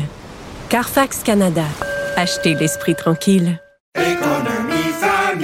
Ici Ricardo. Et Émilie, marchand d'IGA. On a envie de vous inspirer à bien manger. À moins de 5 la portion. Suffit de repérer les produits valeurs sûres et de les cuisiner avec une de nos recettes. Les valeurs sûres, c'est bien pensé, hein? Bien sûr! Détails sur IGA.net. Pour savoir ce qu'il y a à comprendre, Mario Dumont. Un adolescent de 17 ans poignardé. Une autre femme assassinée. Il est visé par des allégations d'inconduite sexuelle. Les formations politiques s'arrachent le vote des familles. Comment faire fructifier votre argent sans risque? Savoir et comprendre les plus récentes nouvelles qui nous touchent. Tout savoir en 24 minutes. Avec Alexandre Morin-Villouellette et Mario Dumont. En manchette dans cet épisode, fillette ukrainienne happée mortellement, l'automobiliste a comparu. Plusieurs réactions de la communauté. Point de presse du docteur Luc Boileau. Faites attention avant vos parties de Noël. COP 15, le ministre Guilbeault accuse le Brésil de ne pas avoir négocié de bonne foi. Et Elon Musk suspend le compte Twitter qui suit son jet privé, malgré ses promesses de ne jamais le faire. Tout savoir en 24 minutes. Tout savoir en 24 minutes. Bienvenue à Tout savoir en 24 minutes. Bonjour Mario. Bonjour. Et j'en ai pas parlé dans mon introduction, mais c'est la nouvelle dans la dernière heure. La France va en finale de la Coupe du Monde. Alors que Charlie, notre Français de service à la mise en onde, fait jouer la Marseillaise. Et oui, la France qui a battu 2 à 0 le Maroc. Et donc se termine le parcours de l'équipe les, les Cendrillon. deux demi-finalistes, je veux rien enlever au Maroc et la Croatie qui sont rendus loin dans le tournoi, mais les deux demi-finalistes sont passés en finale de façon convaincante. Là. Tu sais, il y aurait à aucune, quasiment à aucun moment dans ces matchs-là, tu as senti que l'Argentine ou la France euh, c'était pas, euh, était pas en route vers la finale. Oui, mais en, en fait, ça a été un peu plus trompeur que ça quand même pour la France, là, qui a eu beaucoup, beaucoup, beaucoup de pression malgré le score de 2-0. là. C'était un premier but marqué là, à la cinquième minute. Donc, dès le départ, c'était 1-0 pour la France, mais les Marocains qui les ont vraiment talonnés, surtout en deuxième demi, de la pression qui venait de partout. Extrêmement belle performance du gardien français également, là, qui, a, qui a fait des arrêts spectaculaires, surtout dans les dernières minutes. Puis finalement, à la 79e, un deuxième but de la France qui est venu clouer le cercueil du Maroc. Maroc qui était vraiment l'équipe Cendrillon du tournoi, on peut le dire, Mario, qui a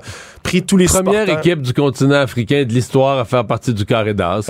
Non, mais c'est une belle. Les Marocains peuvent être fiers. là. Ils peuvent être très fiers et c'est en raison de cette fierté aujourd'hui d'ailleurs qu'il y a eu un, tout un déploiement policier, Mario, dans le petit Maghreb où il y a des gens qui se sont rassemblés par dizaines. Mais tous les bars euh, du Maghreb, là, du, du petit Maghreb, ça devait être plein de monde, là, plein foule. À côté du Timgad Café où il y avait beaucoup de partisans, il y a un minibus rempli de policiers qui attendaient là, des policiers qui patrouillaient à pied, en- à cheval même dans le petit Maghreb, au cas où il y ait des débordements. Moi, j'étais, j'y étais Mario lorsqu'ils ont gagné la Coupe Afrique, le Maroc, et c'était dans le respect, mais des célébrations monstres dans les rues. Donc, euh, défaite ou victoire, on s'attendait à ce qu'il y ait du grabuge peut-être. Donc, on est là pour bien encadrer. Là, Mais ça semble pas avoir été le cas. Non, Voilà. ça semble pas avoir été le cas. Revenons-en au dossier qui, fait la manchette depuis hier. L'automobiliste qui aurait frappé mortellement une réfugiée ukrainienne de 7 ans hier et a comparu en visioconférence aujourd'hui au Palais de justice de Montréal. Juan Manuel Becerra Garcia, 45 ans, donc, qui comparait pour délit de fuite mortel. Parce qu'on se souviendra, là, il a frappé en début de journée l'enfant de 7 ans, puis a fui la scène, laissant le corps de la jeune fille sur le sol. Finalement, s'est rendu au policier dans un poste de police de Longueuil en après-midi placé en état d'arrestation puis transféré à Montréal. N'a pas d'antécédent criminel, mais la couronne s'est quand même opposée à sa remise en liberté. Donc, reviendra demain pour fixer une date pour son enquête de remise en liberté. Donc, on va passer euh, de facto une deuxième nuit en prison. Et ça a suscité des réactions un peu partout. Mario, premièrement, il y a une initiative qui a été lancée par la direction de l'hôtel Label de Montréal où travaille la mère de la petite Maria, euh, une, une, femme qui a été embauchée d'ailleurs par la directrice qui elle-même est une ukrainienne et qui a lancé une initiative d'un GoFundMe, la campagne de socio-financement pour aider la famille de la jeune disparue. On a également la communauté ukrainienne de Montréal, évidemment, qui se rassemble de toutes sortes d'initiatives pour soutenir la famille. Et ça a même fait réagir aujourd'hui François Legault, le premier ministre du Québec, qui, lui, a été appelé à réagir aux limites de vitesse dans les zones de 30 km qui sont près des écoles, a dit, lui, que un appel à la prudence, mais quand même que les automobilistes respectent les limites de vitesse, somme toute, selon lui. Donc, euh, Hmm. ça fait réagir Ouais. jusqu'au plus haut niveau, cette histoire. Ouais. Ben, sur la réaction de François Legault, dire ça, c'est un peu rien dire. De, de dire, ouais, en général, les gens respectent. Je pense qu'en général, les gens respectent les lois. Par contre, dans les cours d'école, on entend, autour des cours d'école, on entend toutes sortes de choses, mais, tu sais, mettons que 80% des gens respectent les lois euh, ou respectent les règles de prudence, c'est l'autre 20% qui cause les accidents, là. Donc, Ouais. c'est- c'est pour ça que je dis, dire ça, c'est rien dire. Puis le 30 km heure est pas, très- pas respecté à la lettre, là. Tu sais, les Mais- gens vont rouler à 30 35. km/h, c'est vraiment lent. là. C'est ça, j'allais Ouais. dire à 35, mais je veux dire, à 33, 35, tu t'en rends pas compte. Là. Veux dire, les, CA Québec ont mené une expérience en bordure d'école, puis ont réalisé que 96 des automobilistes dépassaient la limite. Donc, en haut de 30, là, c'est sûr, c'est pas tout le monde qui roulait. euh, très, très élevé, mais il y en a qui étaient à 70 km/h qui ont été notés dans ces zones-là. Quand même, euh, c'est. mais, mais, mais l'individu, c'est quand même. euh, Parce qu'on ne sait pas ce qui est arrivé. J'espère qu'il y aura des témoins, il y aura une reconstitution de la scène. En fait, s'il a, s'il a conduit d'une façon sais, il pourrait avoir des accusations de négligence criminelle ayant causé la mort ou de conduite dangereuse ayant causé la mort. Ben, pour l'instant, il n'a pas ces accusations. Pour l'instant, les accusations contre l'individu, c'est vraiment d'avoir fui les lieux et c'est un peu une, une leçon pour tout le monde. Ça veut dire que ça se peut qu'un accident soit arrivé, on ne sait pas. Là, dire, on n'a aucune idée. Est-ce que l'enfant a regardé, pas regardé, a vu quelque chose, couru après quelque chose, coupé le chemin. Tout peut arriver. Mais l'individu, présentement, s'il couche en prison à soir, c'est parce qu'il a fui les lieux de l'accident et ça, c'est un geste hautement irresponsable, hautement répréhensible. Et même s'il s'est présenté à un poste de police plus tard en journée, présentement, c'est d'abord pour ça qu'il euh, qu'il paye. Ça lance quand même toute une réflexion sur la circulation dans les rues, toutes les rues transversales qui sont utilisées, les rues de quartier, parce que là, il y a tellement de travaux, le tunnel, tellement de routes fermées, tellement d'accès fermés, mélangés avec les applications, les, les Google Maps, puis les, les Waze de ce monde. ouais. mais c'est parce que tout est fermé à Montréal. Fait que là, ces applications-là te trouvent ce qui reste d'ouvert, euh, le chemin où tu pourrais passer, contourner. Puis des fois, c'est un corridor scolaire. Exactement. Exactement. Et, et- et plus que ça. D'abord, ça t'amène dans des zones résidentielles, scolaires et autres, mais aussi, ça t'amène dans des zones qui ne sont pas dans ta routine. Donc, que tu connais pas, tu sais pas. Donc, si t'es, mettons, un peu distrait, un peu pressé, t'es dans une, une rue où tu connais pas les stops, tu connais pas les, la configuration, etc., tu connais pas.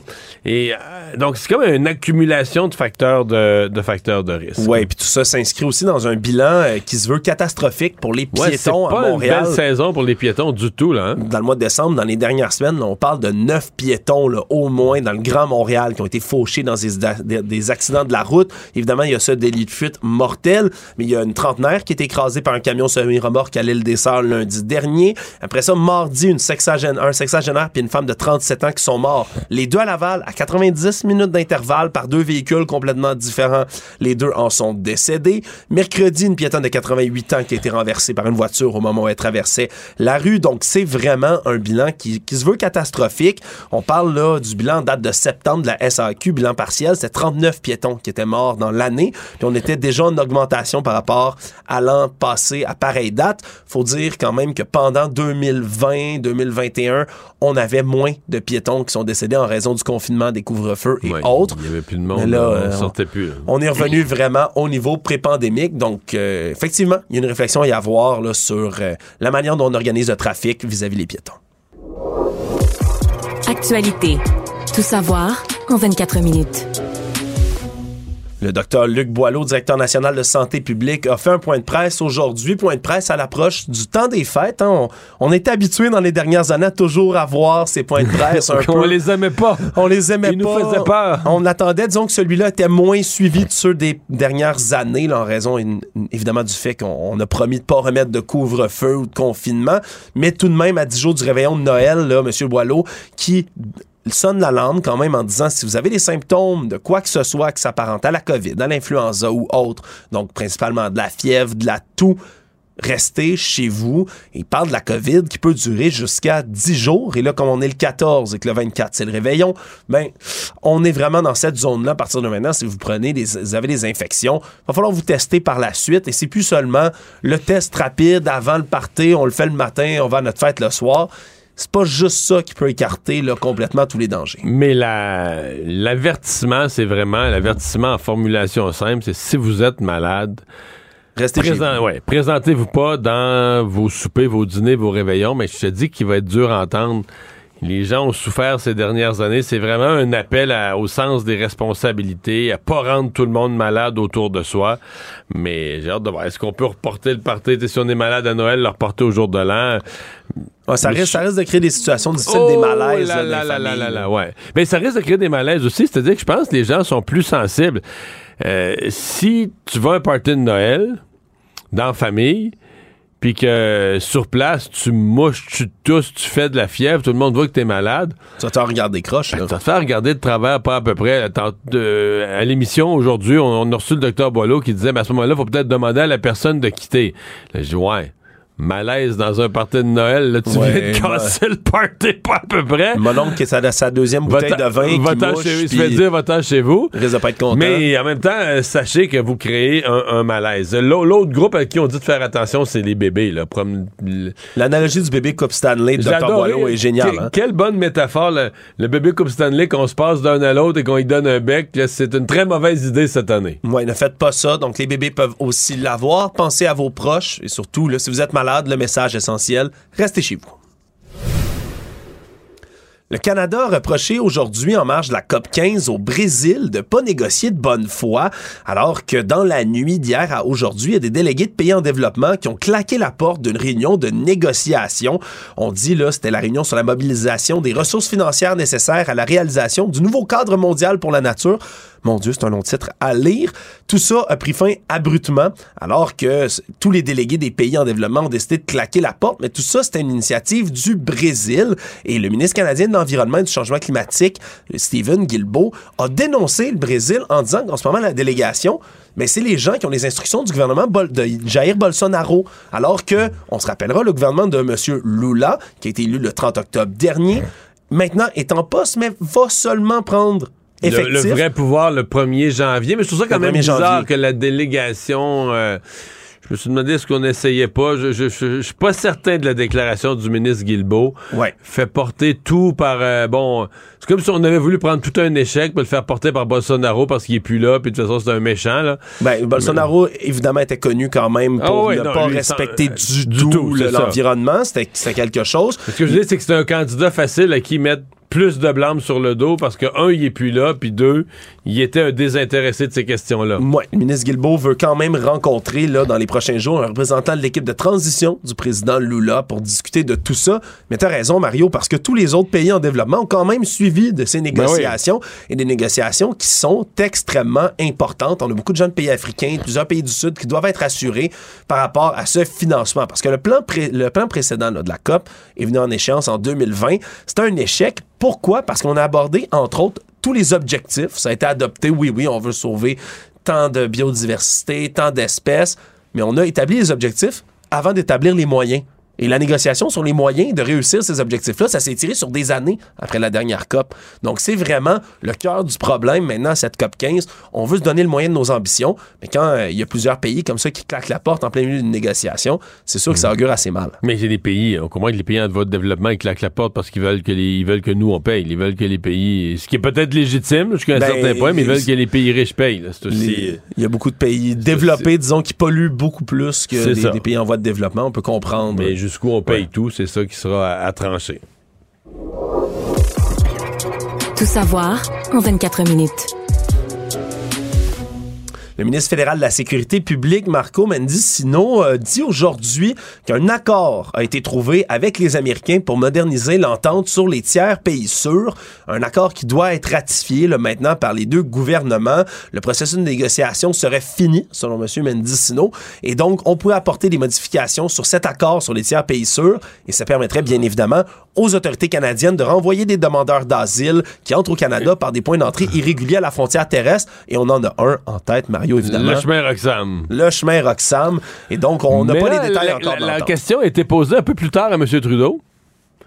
Puis là, lui, il dit non, non, c'est pas, c'est pas final, euh, c'est pas complètement réglé, euh, je sais pas. euh, On a eu l'impression dans les, les- le point de presse de M. Trudeau que peut-être le ministre Mendicino avait parlé euh, vite ou trop vite ou pas nécessairement que c'est pas vrai ce qu'il a dit. Mais peut-être que c'était pas prêt pour être annoncé ou qu'il a devancé, disons, ce que le gouvernement américain était prêt à annoncer. Ouais, parce ça, que ça la- fait bizarre aujourd'hui. Sur le plan de la communication, sur le plan des faits, c'est sûr qu'on est porté à penser que le ministre Mendicino a, a dit la vérité, ou en tout cas a donné l'heure juste sur l'état des négociations. Ouais, surtout qu'on n'a aucun détail de tout ce qui s'en vient dans cet accord. Est-ce que ça concernerait toute la frontière canadienne? Est-ce que ça concernerait seulement le chemin Roxham? On le sait pas. Il n'y a rien qui est précisé là-dedans. Puis s'il y a des erreurs de communication, ben, c'est beaucoup parce que la pression politique est très, très forte sur Ottawa. Il y a des milliers de demandeurs d'asile qui entrent là, chaque année avec l'accord sur les tiers pays sûrs. Entre janvier et octobre 2022, c'est près de 31 000 migrants qui ont été interceptés par la GRC au Québec, essentiellement au chemin Roxham. Ça a, des- ça a dû dépenser le 26 millions de dollars du côté de l'Agence des services frontaliers pour gérer tous ces gens-là au poste qu'on a établi au chemin Roxham. Mais c'est une nouvelle à suivre dans les jours prochains.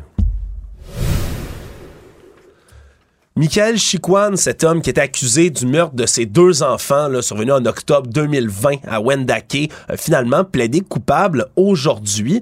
Revirement de situation alors qu'il s'est passé beaucoup de choses dans les deux dernières années lors des procédures de ce procès, mais là, va éviter l'ensemble du procès qui devait s'ouvrir le 16 janvier prochain, ce qui, allait, ce qui s'annonçait difficile Oui, pour la probablement famille. qu'il fait éviter à tout le monde un procès difficile, mais quand j'ai entendu la nouvelle plus tôt en journée, j'ai que. C'est quand même quelque chose, le geste d'un, d'un homme de se lever à la barre et de plaider coupable à avoir assassiné ses deux enfants. là. Ouais. Tu sais, tu te plaides devant la cour, donc devant la justice, donc devant la société. Là, tu dis, ouais, ouais, je suis coupable. On m'accuse du meurtre de mes deux enfants. J'ai pris les deux beaux petits gars, là, on a vu les photos. Puis tu reconnais, ouais, ouais, c'est moi, j'ai fait ça. C'est, euh, tu sais, dans la vie d'une personne, ben, bon, c'est le- fait de l'avoir, d'avoir commis l'acte qui, qui est vraiment grave, mais tu dis la, la reconnaissance de l'acte, c'est invraisemblable. Sauf que là, on en a ouais. su davantage sur le comportement, parce qu'il y a des choses, il y a beaucoup, en fait, on, on découvre aujourd'hui qu'il y avait beaucoup, beaucoup de choses qui étaient en interdit de publication. Oui, beaucoup de choses. Parce qu'on on s'attendait, pourquoi c'est une surprise aussi, c'est qu'on pensait qu'il allait peut-être plaider de la non-responsabilité criminelle pour raison de troubles mentaux à tout ça. D'ailleurs, lorsqu'il a plaidé coupable aujourd'hui, il y a une psychiatre qui a été mandatée pour évaluer son état pour être sûr qu'il était bien conscient des conséquences d'une telle décision. Mais là, maintenant, donc, comme il a plaidé coupable, on peut lever un interdit de publication qui était en place parce qu'on voulait pas contaminer un éventuel jury, puisque le procès était censé s'ouvrir en janvier. Maintenant, on peut donc les raconter. Et vraiment, là. Chiquan, Michael Chiquan a été souvent désorganisé dans ses passages à la cour. Entre autres, en début octobre, il avait fait toute une scène lorsqu'il était entré dans le box des accusés. Il était menotté au poignet aux chevilles. Il était entré en plaquant violemment la porte. S'était cogné la tête de toutes ses forces dans la vitre qui le séparait de la salle d'audience. Et là, il a monté sur le banc, sauté à pieds joints dessus avec de toutes ses forces. C'est alors qu'un agent correctionnel est venu tenter de le plaquer. Et là, le meurtrier, lui, s'est mis à lui donner des coups de poing derrière la tête. Il l'a blessé parce qu'il portait des menottes en métal à ce moment-là. Ça a pris quatre agents au total pour parvenir à le maîtriser. Il s'est mis à cracher sur les agents même lorsqu'on a fini par le maîtriser. Plus tôt encore, dans le procès, il s'en était pris verbalement au juge François Huot. Il s'était adressé à lui en disant, là, lorsqu'on lorsqu'on l'avait interpellé, qu'est-ce que tu veux, crise de raciste, c'est les mots qu'il a employés, le traité de connard également. Et Le juge. A traité, oui, le juge Huot a traité le juge Ça, de crise de euh, raciste et de connard, là, je relais ses Pas, mots. pas sûr que ce soit bon là, de traiter le juge de connard. C'est pas gagnant, surtout que, que lorsque le juge Huot l'a renvoyé en détention, il a souhaité une belle journée, ce à quoi, puis je répète ces mots, et je m'excuse pour les oreilles sensibles, il l'a traité de hostie de suceux. Ce sont les termes que, que M. Chicoine aurait employés à l'égard du magistrat. Était revenu plus tard, quelques semaines après, en s'excusant, surtout qu'il a comparé devant un autre juge, pendant lequel il aurait menacé de mort le juge François Huot, s'est excusé par la suite. Donc, on avait demandé du côté du juge un examen sur l'aptitude de Michael Chicoine à comparaître à son propre procès. Finalement, on l'avait jugé apte et c'est pourquoi aujourd'hui, il a finalement plaidé coupable. Économie. Alors qu'on a vu plusieurs augmentations du taux directeur au Canada, c'est la même chose aux États-Unis. La Fed, la Banque fédérale des États-Unis, a relevé son taux d'un demi-point, donc euh, ralenti encore une fois le, le rythme, par exemple, de ces coups de barre, coups de jarnac qui sont donnés par la Fed. Ça situe désormais le taux directeur dans la fourchette entre 4,25 et 4,50. En fait, ça rejoint le Canada. là. Ça vient rejoindre exactement le, le Canada. C'est le niveau le plus élevé depuis 2007 et on a dit encore une fois que c'était pas le temps de s'arrêter, qu'il allait peut-être avoir encore une fois des nouvelles hausses. Il y a des responsables qui prévoient peut-être que ça va même passer les 5% le taux directeur de la Fed aux États-Unis. Et on Mais est c'est ce qui a fait mal aujourd'hui. là. Ouais, sur Je la pense bourse. que euh, le- ben, euh, ouais, à la bourse probablement, mais au moral des Américains aussi, c'est-à-dire que bon, on se fait toujours à l'idée, ok, les taux augmentent, les taux augmentent. On s'était un peu fait à l'idée, ok, il va probablement avoir un saut, un autre saut d'un demi-point. Mais les gens espèrent toujours que c'est le dernier là. Et là, aujourd'hui, la Fed a laissé clairement entendre que non, non, la lutte à l'inflation se continue. Puis en début d'année 2023, préparez-vous à d'autres hausses des taux d'intérêt. Euh, peut-être, euh, là, on est à 4,25, peut-être un autre point, donc aller vers 5, 20, dépasser les 5, aller vers le 5 écart. Puis, veut pas, ça nous pose la question, nous, au Canada, parce qu'à date, les États-Unis et le Canada ont été euh, très, très, très alignés là, dans leur hausse de taux d'intérêt, ont commencé au même moment ont pas fait les augmentations exactement au même rythme. À un moment donné, les États-Unis nous avaient dépassé. Là, présentement, on avait dépassé les États-Unis. Ils nous ont rattrapés aujourd'hui, mais essentiellement, ça s'est suivi. Et là, on se dit, OK, s'il y a encore d'autres hausses des taux d'intérêt aux États-Unis, deux, trois nouvelles hausses pour l'amener en haut de 5, ça pourrait vouloir dire euh, qu'on va voir la même chose euh, ici. Euh, donc, c'est... non, aujourd'hui, c'était une, une année de mauvaises nouvelles économiques, puis aujourd'hui, la Fed en a, en a cogné un autre coup. Peut-être une bonne nouvelle économique pour nous remonter Oui, le moral. Mario, c'est une année record cette année pour la production de sirop d'érable au Québec. 15,9 millions de gallons de sirop d'érable ont été récoltés en 2022, hausse de 59,1 par rapport à 2021, entre autres en raison des conditions printanières qui ont été très, très favorables aux producteurs acéricoles du Québec. Ça a même permis de regarder la réserve stratégique, Mario, parce que peut-être que peu de gens le savent, on l'avait appris l'an dernier alors qu'on avait dû puiser dans cette dite réserve, mais il y a une réserve stratégique comme celle de pétrole, mais de sirop d'érable qui existe au Québec, ici, et donc on, Ouais, pénuries. euh, ben c'est ça, puis on veut pas en cas d'une mauvaise année de production, comme on a habitué des nouveaux marchés, le Japon, les États-Unis, on, a- on voudrait pas qu'une année, ces pays-là, où c'est. Tu sais, parce que c'est un produit haut de gamme à l'étranger. Donc, c'est des grands hôtels, c'est des qui sont habitués à avoir du sirop d'érable canadien, mettre ça sur le menu. Fait qu'on voudrait pas sauter une année, là. Qu'on Non, va non. perdre ton marché, puis dire, ah, ben là, cette année, on n'en a pas. Donc, on s'est comme assuré qu'on est capable de fournir les marchés. euh, je dis pas qu'on pourrait résister à cinq années consécutives de mauvaises récoltes, là. Mais on s'est ajusté comme ça. Et ouais, les réserves avaient baissé, mais là, ça a été cette année toute une récolte. Voilà, elles sont donc toutes regarnies. On se rappellera que le Québec, hein, c'est quand même 90% de la production du Canada en termes de sirop d'érable. Le monde. Malgré des promesses précédentes de ne jamais le faire, Elon Musk, nouveau grand patron de Twitter, bien connu pour euh, avoir fondé Tesla, SolarCity, euh, euh, SpaceX et autres, qui est plus connu ces temps-ci pour les nombreuses frasques qu'il fait avec son nouveau jouet à 44 milliards de dollars, le réseau social Twitter, a suspendu aujourd'hui un compte, le compte qui s'appelait Alien Jet, qui suivait depuis déjà plusieurs mois les déplacements du milliardaire partout dans le monde avec son jet privé. Donc ça, c'est un jeune comique qui, suit sur les sites spécialisés en aviation le jet d'Elon Musk, puis qui fait un compte, il fait un compte Twitter pour le jet pour dire où il va. Un jeune étudiant de la Floride, oui, qui avait euh, dépassé les 500 000 personnes abonnées à son compte quand même. là. C'était très, très, très suivi. Puis à chaque fois qu'Elon Musk embarquait dans son avion, dans son jet privé, se déplaçait quelque part, faisait des publications pour dire « Ah, il est là ». Ah, il s'en va là. Ah, il revient là. Et Elon Musk lui-même avait dit que son engagement en faveur de la liberté d'expression allait jusqu'à ne pas interdire ce compte-là, malgré lui ce qu'il jugeait comme des risques à sa sécurité personnelle. Il a dit ça au mois de novembre, Mario. Et là, bam, le compte est suspendu finalement un mois plus tard. Un peu ironique, direz-vous, pour la fameuse liberté Mais d'expression. est-ce qu'il suspend tout parce qu'il n'est pas le, le, le compte de l'avion d'Elon Musk n'est pas le seul compte d'un avion. Il y a quelques jets privés qui étaient. Est-ce qu'il interdit cette pratique-là de tout le monde ne sait pas trop? Non, pas vraiment, jusqu'à date. Juste parce le sien? Parce qu'il faut comprendre que le jeune, lui, avait le droit de transmettre toutes ces informations-là parce que les données sur l'avion d'Elon Musk, Sont euh, publiques, là. vous, à la maison, vous pouvez aller regarder tout ça. C'est des données qui faut sont juste entièrement connaître le code de son avion. Faut savoir- C'est un peu compliqué pour savoir où regarder, mais c'est public. Les gens qui sont là, férus d'aviation sont, sont capables, là, avec en quelques clics, vous pouvez trouver à peu près tous les avions du monde, où ils sont, qu'est-ce qu'ils font, quand ils reviennent, etc. Parce que tout, tous les avions sont obligés d'être équipés d'un transpondeur qui a de l'identifier sur les radars et qui ont une signature unique. Donc, euh, malgré tout ça, malgré le fait aussi que si on lit les règles d'utilisation de Twitter, ça n'enfreint aucunement les règlements du réseau social, il faut croire que finalement, M. Musk respecte pas la liberté d'expression de tout, Ben tout oui, le ça monde. rentre pas dans la définition très très large de la liberté d'expression qu'il Mm. avait promise dans sa nouvelle gestion de Twitter. Résumer l'actualité en 24 minutes, c'est mission accomplie. Tout savoir en 24 minutes. Un nouvel épisode chaque jour en semaine. Partagez et réécoutez sur toutes les plateformes audio. Disponible aussi en audiovisuel sur l'application Cube et le site cube.ca. Une production Cube Radio. La Banque Q est reconnue pour faire valoir vos avoirs sans vous les prendre. Mais quand vous pensez à votre premier compte bancaire, tu sais, dans le temps à l'école, vous faisiez vos dépôts avec vos scènes dans la petite enveloppe. Hmm, C'était bien beau.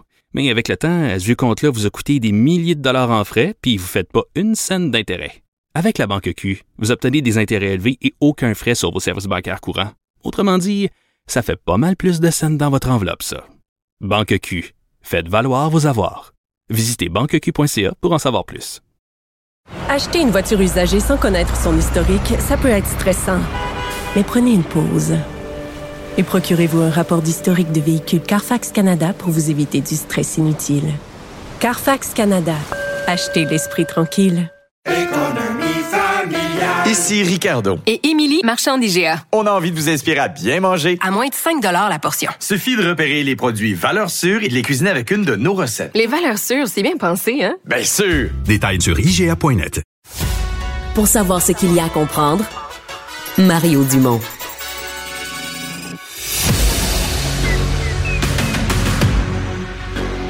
Emmanuel Latraverse. J'ai pas de problème philosophique avec ça. Mario Dumont. Est-ce que je peux me permettre une autre réflexion? La rencontre. Ça passe comme une lettre à la poste. Il se retrouve à enfoncer des portes ouvertes, là. La rencontre Latraverse Dumont.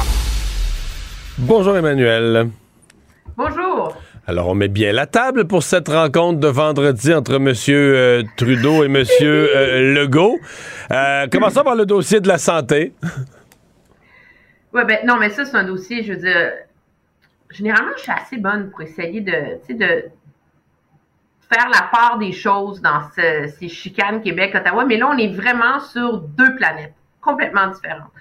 On a un ministre du Clos qui, encore aujourd'hui, en point de presse, dit dur comme fer. J'étais sur le point d'avoir une entente historique avec les provinces sur la question de la pénurie de la main-d'œuvre et sur la question des données. OK? Et c'est, je m'entends très bien avec les premiers ministres des provinces, avec les ministres de la santé des provinces. On, nous sommes d'accord sur les objectifs à se fixer collectivement, mais ils se sont fait interdire de parler et d'être d'accord avec le fédéral par leurs premiers ministres provinciaux qui ne veulent parler que d'argent. De l'autre côté, on dit dans l'entourage de M. Dubé, ben, le message du Québec, ça a toujours été le même, là. Show me the money, tu sais.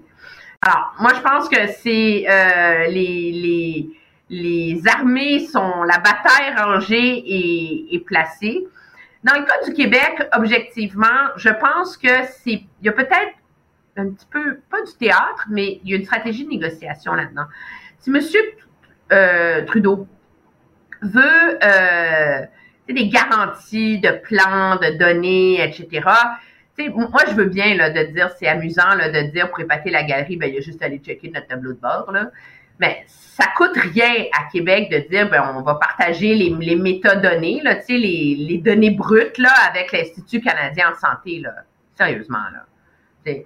Euh, puis sur la question d'un plan, des objectifs, etc., ben, il y en a un plan, il s'appelle le plan du B, il fait 60 pages, euh, négociation qui s'en vient. Donc, je pense qu'il y en a de la marge de manœuvre. Puis j'ai été, euh, j'ai été rassurée, je te dirais, de voir le ton de M. Legault aujourd'hui. Mais lui, il cherchait pas, il cherchait pas à mettre de l'huile sur le feu, là. Ben non, mais c'est ça, tu sais, il y a comme un, moyen, c'est amusant en campagne électorale, de se déchirer la chemise, puis de, de dire Ottawa, puis tout ça. Mais à un moment donné, la réalité, c'est que sur la santé, l'argent est à Ottawa, puis il faut réussir à convaincre M. Trudeau. Puis le but, c'est de convaincre M. Trudeau qu'on fait les bonnes choses et que l'argent n'ira pas à des augmentations de salaire aux médecins spécialistes. C'est ça, c'est l'obsession d'Ottawa dans la vie. Là. Puis convaincre M. Trudeau qu'on ne fera pas comme Doug Ford à ne pas dépenser l'argent qu'il y a dans le budget de la santé. sais. Alors, moi, je pense qu'il y en a de la marge de manœuvre, puis c'est dans ce sens-là que c'est bien qu'à un moment donné, nos dirigeants se rencontrent dans des têtes à tête. Sais, parler là, derrière des portes closes, avoir une vraie discussion. Sauf que, ouais, sauf que là-dessus, ils s'étaient parlé en, marge du sommet de la francophonie en Tunisie.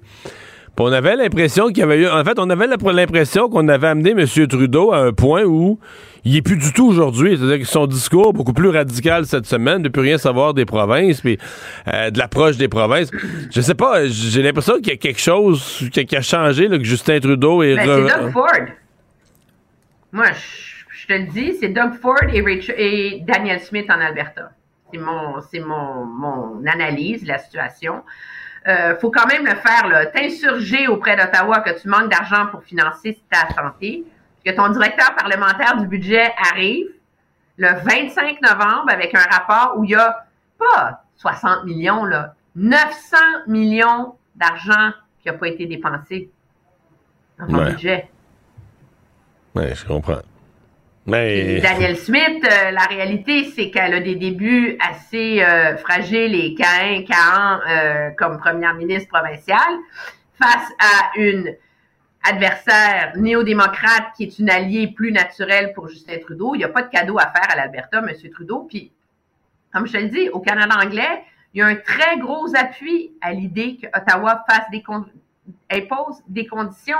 Donc, je pense que l'idée pour les deux, c'est d'accepter cette réalité-là, puis d'aménager une voie de passage pour le Québec, un peu comme avait fait Jean Charest lors des grandes négociations sur la santé avec Paul Martin en 2000. 2004, si ma mémoire est bonne. Hmm. Tu veux nous parler de la fin de session euh, à Ottawa, un peu comme le vendredi passé à Québec. Là, on se prépare à fermer pour les fêtes euh, à la Chambre des communes à Ottawa. Oui, mais c'est vraiment une fin de session en, queue de poisson pour le gouvernement. Euh, on a commencé la session parlementaire avec trois projets de loi majeurs qu'on voulait voir adoptés. On finit la session parlementaire avec trois projets de loi majeurs qui ne sont pas adoptés. Le premier, c'est celui qu'on appelle C13, qui est la nouvelle mouture sur les langues officielles.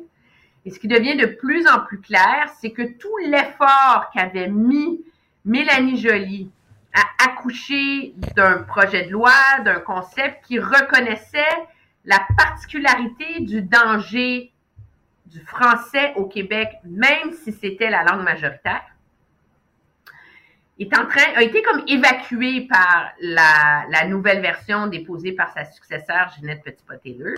Oui, mais là, on se rend compte qu'il y a peut-être des raisons, même dans leur propre caucus, là. Ben, les députés de l'Ouest de Montréal commencent à dire que les anglophones font pitié, puis...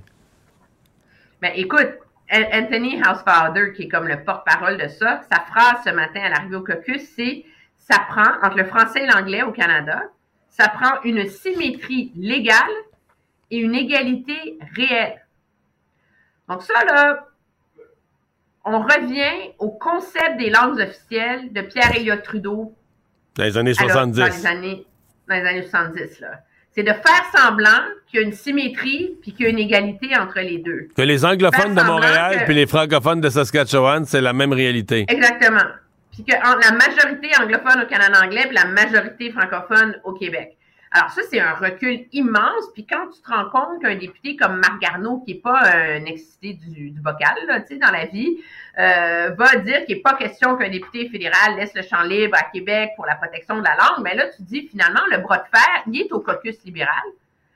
Et M. Trudeau n'a pas tranché. Il est encore en train de, vasouiller. Donc, ça, c'est un autre moment pour M. Legault, d'être en tête à tête avec M. Trudeau et lui le convaincre de prendre position et de faire rentrer dans le rang ses députés euh, anglophiles ou anglophones ou je sais pas quoi, ben ça aussi, c'est important. Après ça, la, loi C11, c'est super important. C'est toute la, la loi sur le partage des revenus de Facebook, de Google. Écoute, c'est tellement empêtré, là. Là, le Sénat vient d'y apporter des amendements dans lesquels, sur un projet de loi sur Facebook et Google, attention, là, ils veulent mettre des, des, des mesures sur CBC Radio-Canada pour interdire à CBC Ra- Ra- Ra- Radio-Canada de faire des faux reportages publicitaires. Fait que là, le diable est aux vaches là-dedans aussi. C'est pas adopté. Puis il y a le fameux projet de loi sur euh, les armes à feu, qui a tant défrayé la manchette la semaine dernière, et où, ben, finalement, le ministre Mendicino est arrivé, le ministre de la Sécurité publique, est arrivé tout penaud euh, au micro avec un petit sourire, tu sais, d'ange gardien aujourd'hui, entouré de députés libéraux de régions rurales. Pour dire qu'il est allé à la rencontre des Canadiens et qu'il comprenait qu'il fallait euh, être à l'écoute et protéger euh, l'identité, les traditions des chasseurs, des autochtones, des gens qui ont besoin des armes pour se protéger, dépendant de où ils habitent et tout ça, et qu'on prendrait le temps qu'il faut pour réviser la liste. Fait qu'en gros, tu dis, ils sont, dans tous leurs dossiers importants, ils se sont égarés, ils ont commis des erreurs en chemin qui fait qu'il n'y a rien d'adopté au moment où ils repartent pour les vacances des fêtes. Mais c'est quand même, moi, je me rappelle pas d'avoir vu ça, là, tu sais. Puis tu dis, c'est pas, tu sais, c'est pas, c'est pas un gouvernement d'imbéciles, là. Ça se peut pas, là, tu sais, mais c'est comme, c'est un gouvernement qui manque de discipline, de toute évidence, là. Parce que c'est trois pièces législatives majeures qui auraient dû être adoptées en juin dernier. Puis là, on finit 2022, puis ils sont pas adoptés. Puis je comprends que le gouvernement est minoritaire, c'est compliqué, etc., mais à un moment donné, apprendre à gouverner, c'est apprendre à gouverner minoritaire aussi. Puis de toute évidence, le gouvernement Trudeau l'a pas trouvé, la recette. Faire aboutir quelque chose. Euh, merci, Emmanuel. Très bien, au revoir.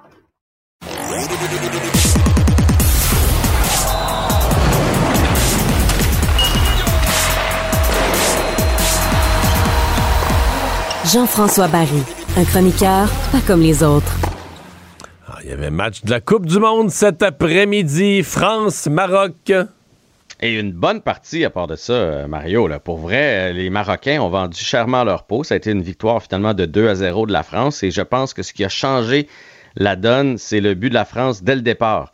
Parce que les Marocains essaient toujours de marquer et après ça, on ferme le jeu. là. Les Marocains n'avaient pas donné un but encore dans le tournoi. Le seul qu'on avait accordé, c'était au Canada, souviens-toi, mais il n'avait pas été donné aux joueurs canadiens parce que. Non, c'est un Marocain qui l'avait kické dans son but. Exactement.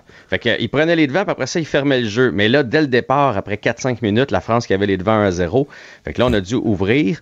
Euh, ça a shaké un peu le Maroc. Je te dirais, les 10-15 premières minutes étaient vraiment à la France, même que Giroud a eu deux chances euh, de marquer. Il a frappé le poteau. La France aurait pu prendre les devants 2 à 0. Mais par la suite, les Marocains ont beaucoup, beaucoup attaqué. Euh, le gardien Loris a été vraiment très bon du côté des Français et c'est resté 1 à 0 jusqu'à la toute fin. Euh, et là, donné, la France a fait 2 à 0 et euh, ben, malheureusement, c'en était fait pour le Maroc. Donc, on va avoir une belle finale quand même. Là. France-Argentine, je veux dire, euh, hein? c'est pas mal ça qu'on rêvait. D'un côté, tu as Mbappé et de l'autre côté, tu vas avoir Lionel Messi. C'est extraordinaire. Moi, je vais favoriser l'Argentine. J'ai trouvé, on sait qu'il y a plusieurs blessés du côté de la France et je les ai trouvés un peu minces. Ils étaient souvent à pas grand-chose de se faire marquer et j'ai trouvé que le Maroc, qui avait pas une grosse attaque, pénétrait quand même facilement dans leur zone. Donc, je pense que l'Argentine, qui est mieux nantie du côté de l'attaque, euh, pourrait, pourrait peut-être créer la surprise. Et puis, il y a comme un, je trouve qu'il y a une vibe là, vers euh, Lionel Messi, fait que je pense qu'il va partir avec euh, sa Coupe du Monde. Ben, on va surveiller ça La dimanche. finale, en passant, c'est ah, c'est Ouais. ça, c'est dimanche à 10h. Puis la petite finale, C'est samedi à 10 heures, donc ça va être- Maroc-Croatie pour un peu l'espèce de médaille de bronze, la troisième place. J'ai comme l'impression que le Maroc va être plus affamé que la Croatie. La Croatie, eux autres, là, euh, se sont rendus en finale la dernière fois. Ils allaient pour le gros trophée de jouer pour la troisième place. Je sais pas jusqu'à quel point ils vont être affamés, alors que le Maroc, pour eux autres, ça va être quand même toute une fierté. C'est la première fois qu'une équipe africaine se rendait là, aussi loin en Coupe du Monde. Fait que les autres vont y aller pour la fierté. J'ai l'impression que ça va jouer là, pour euh, la petite finale, pour la médaille de bronze. Le Canadien qui se présente à Ottawa aujourd'hui. euh, deux équipes euh, amochées. Oui, oui, effectivement. Euh, je ne sais pas laquelle est la plus amochée. J'ai l'impression que ça fait encore plus mal du côté des sénateurs d'Ottawa, privés de Tim Studley et de Josh Norris, leur centre 1 et 2. C'est- comme si nous autres, on avait perdu Suzuki. C'est- gros. là. Ce qui fait que le premier trio va être piloté par qui ce soir? Par Derek Brassard. Oh, quand même. Ouais, Derek Brassard qui est en fin de carrière, qu'on a signé à la dernière minute pour venir épauler les jeunes et tout et tout. Il se retrouve au centre Mais- de Giro et Ketchuk. Mais je rêve où ça va mieux, que malgré les blessures, ça va quand même mieux pour les, les sénateurs. Là. Ouais, ils sont 6 et 3 à leurs euh, neuf derniers matchs. Euh, le fait que leur gardien numéro 1 soit revenu, Cam Talbot, euh, ça fait une bonne différence dans le filet. Tu eux autres, ils avaient été le chercher pendant la saison morte en se disant, bon, bon, là, on va finalement avoir un gardien. Puis il s'est blessé dans le camp d'entraînement. Là, il est revenu, mais là, ça va être le premier. On, a perdu Josh Norris l'autre jour. On continue avec Tim Studley. Mais là, Studley est tombé au combat lors du dernier match. Fait ça va être la première fois que les sénateurs jouent sans leurs deux centres numéro 1. Mais je dis pas qu'ils sont pas capables de battre le Canadien, parce que le Canadien, on sait, là, il manque Savard, il manque euh, Madison, euh, il manque euh, Gallagher, il manque Monahan, donc il en manque quand même un paquet de notre côté Mais là, aussi. euh, mais là. on comprend que ce soir, euh, Cole Caulfield va être, va être sur le premier trio, va être à son poste. Ah, il est à son poste. Il y a eu plein d'images de lui à l'entraînement aujourd'hui, souriant comme d'habitude. Euh, euh, c'est le genre de joueur là, qui, qui- qui a une belle énergie sur la patinoire. Il avait pas l'air du tout, du tout euh, euh, mal en point ou avec des séquelles de sa blessure. Donc probablement qu'on l'a sorti par euh, Précaution. mesure préventive, par précaution. Tu sais, c'est quand même un joyau là, pour le Canadien. Fait qu'il va être à son poste avec Suzuki et Dak. Après ça, on a euh, le super trio de Hoffman, Dadonoff et Dvorak. T'auras compris le sarcasme ici, Mario? Oui. Avec parfait. Hoffman qui fait des excellentes passes du revers sans regarder, direct sur le bâton de l'adversaire. Quand toute son équipe est, euh, patine dans l'autre direction pour faire un revirement, un bon revirement, là, que tu es vraiment pris à contre-pied. Ouais. Tu sais que j'ai lu tantôt, sais-tu combien de mises en échec il a reçu depuis le début de l'année? Hoffman? Ouais. Ça m'intéresse. Une. Fait que ça, ça veut dire qu'il se tient-tu loin du trafic? il a encaissé une seule mise en échec. Fait que, je veux dire, à un moment donné, ça veut dire que Ça tu- parle de quelque chose. Tu y vas pas, là. Tu y vas pas. Par contre, j'aime bien le troisième trio. J'espère qu'ils vont nous en donner autant que le dernier match avec Slavkowski, Evans et Anderson. Mais tu dis le troisième trio, par contre, euh, Martin Saint-Louis dit que ça n'existe pas. Là. Pour lui, il les utilise euh, quand ça marche. Puis c'est pas faux, il leur a donné plus de temps de glace l'autre jour en deuxième. Euh, euh, je sais que tu étais déçu qu'on ne voit pas Slavkowski sur l'avantage numérique, mais le trio en général, il a eu beaucoup de temps de glace. En tout cas, c'était mon impression qu'il il était un peu traité comme un deuxième trio à un certain moment dans le match quand ça allait bien pour eux. Là. Ouais, t'as raison. Puis effectivement, je dis troisième trio parce que c'est comme ça que ça a été présenté ouais, ouais. sur le site Internet. Mais euh, une fois que la game est partie, c'est à l'entraîneur à donner ça. Mais tu vois, Slavkowski a joué 15 minutes 22. C'est pas tant que ça quand même. ça a été long avant qu'on se décide de lui en donner. C'est plus que sa moyenne. Ouais, mais faut pas que tu oublies qu'il y a eu prolongation, puis il a embarqué au moins une grosse minute et demie en prolongation. Mais oui, c'est plus que sa moyenne, mais, je pense qu'avec tous les blessés, on, peut le monter sans prolongation à 15-16 minutes. Ça, c'est ce que moi j'aimerais voir, et particulièrement dans des situations d'avantage numérique. Tant qu'envoyer Armia, envoyer Petlik, envoyer des joueurs comme ça, là, ben, allons-y avec Slavkowski. Et il y a quand même un, un retour euh, au centre de la quatrième ligne. C'est Jonathan Drouin qui revient ce soir. Donc, il prend la place de Petlik, qui va piv- pivoter le trio Donc, entre Armia donc et Drouin va jouer au centre. Oui, Drouin va jouer au centre. Il a déjà joué là à son arrivée à Montréal, souviens-toi. Avec qui comme ailier, donc? Pezzetta et Armia. Mais tu sais, Pezzetta, l'autre fois, il a joué là, 5 minutes. sérieusement, là, sérieusement, là, ça n'a pas rapport. Je veux dire, Drouin, il n'y a rien à faire avec ces deux gars-là. là. À mon avis, Drouin n'est pas à 100 mais il est capable de venir donner un coup de main et sur ça, c'est sur l'avantage numérique qu'on va, qu'on va l'utiliser surtout. Il va faire quelques présences avec Pezzetta et Armia. Mais tu prends un passable, tu me mets avec deux gars qui comptent, qui comptent pas jamais. Ouais, mais peut-être que si, mettons, euh, euh, Monahan est là, Gallagher est là, Drouin joue pas ce soir. Mais là, on a peut-être dit, gars, es-tu capable? Oui, donne-nous un peu. Sur l'avantage numérique, il n'y a pas de danger que tu te fasses mal de toute façon. Mais je pense pas qu'on va le voir énormément à 5 contre 5, Jonathan Drouin. Ça, c'est mon, mon impression. Ben, à surveiller, on va surveiller ça. Euh, ce soir, euh, merci beaucoup, Jean-François. À demain. Bye bye, à demain. La Banque Q est reconnue pour faire valoir vos avoirs sans vous les prendre. Mais quand vous pensez à votre premier compte bancaire, tu sais, dans le temps à l'école, là, vous faisiez vos dépôts avec vos scènes dans la petite enveloppe. là. Hmm, C'était bien beau. Mais avec le temps, à ce vieux compte-là vous a coûté des milliers de dollars en frais, puis vous ne faites pas une scène d'intérêt. Avec la Banque Q, vous obtenez des intérêts élevés et aucun frais sur vos services bancaires courants. Autrement dit, ça fait pas mal plus de scènes dans votre enveloppe, ça. Banque Q. Faites valoir vos avoirs. Visitez banqueq.ca pour en savoir plus. Acheter une voiture usagée, ça peut être stressant, mais prenez une grande respiration. Et imaginez-vous avec un rapport d'historique de véhicule Carfax Canada qui peut vous signaler les accidents antérieurs, les rappels et plus encore. Carfax Canada. Achetez l'esprit tranquille. Ici Ricardo. Et Émilie, marchand d'IGA. On a envie de vous inspirer à bien manger. À moins de 5 la portion. Suffit de repérer les produits valeurs sûres et de les cuisiner avec une de nos recettes. Les valeurs sûres, c'est bien pensé, hein? Bien sûr! Détails sur IGA.net. Il ne mord pas à l'hameçon des fausses nouvelles. Mario Dumont a de vraies bonnes sources. Cube Radio. Cube Radio. En direct à LCN. Mercredi, c'est Mario et Emmanuel qui sont avec nous. Alors, rencontre en haut lieu, vendredi.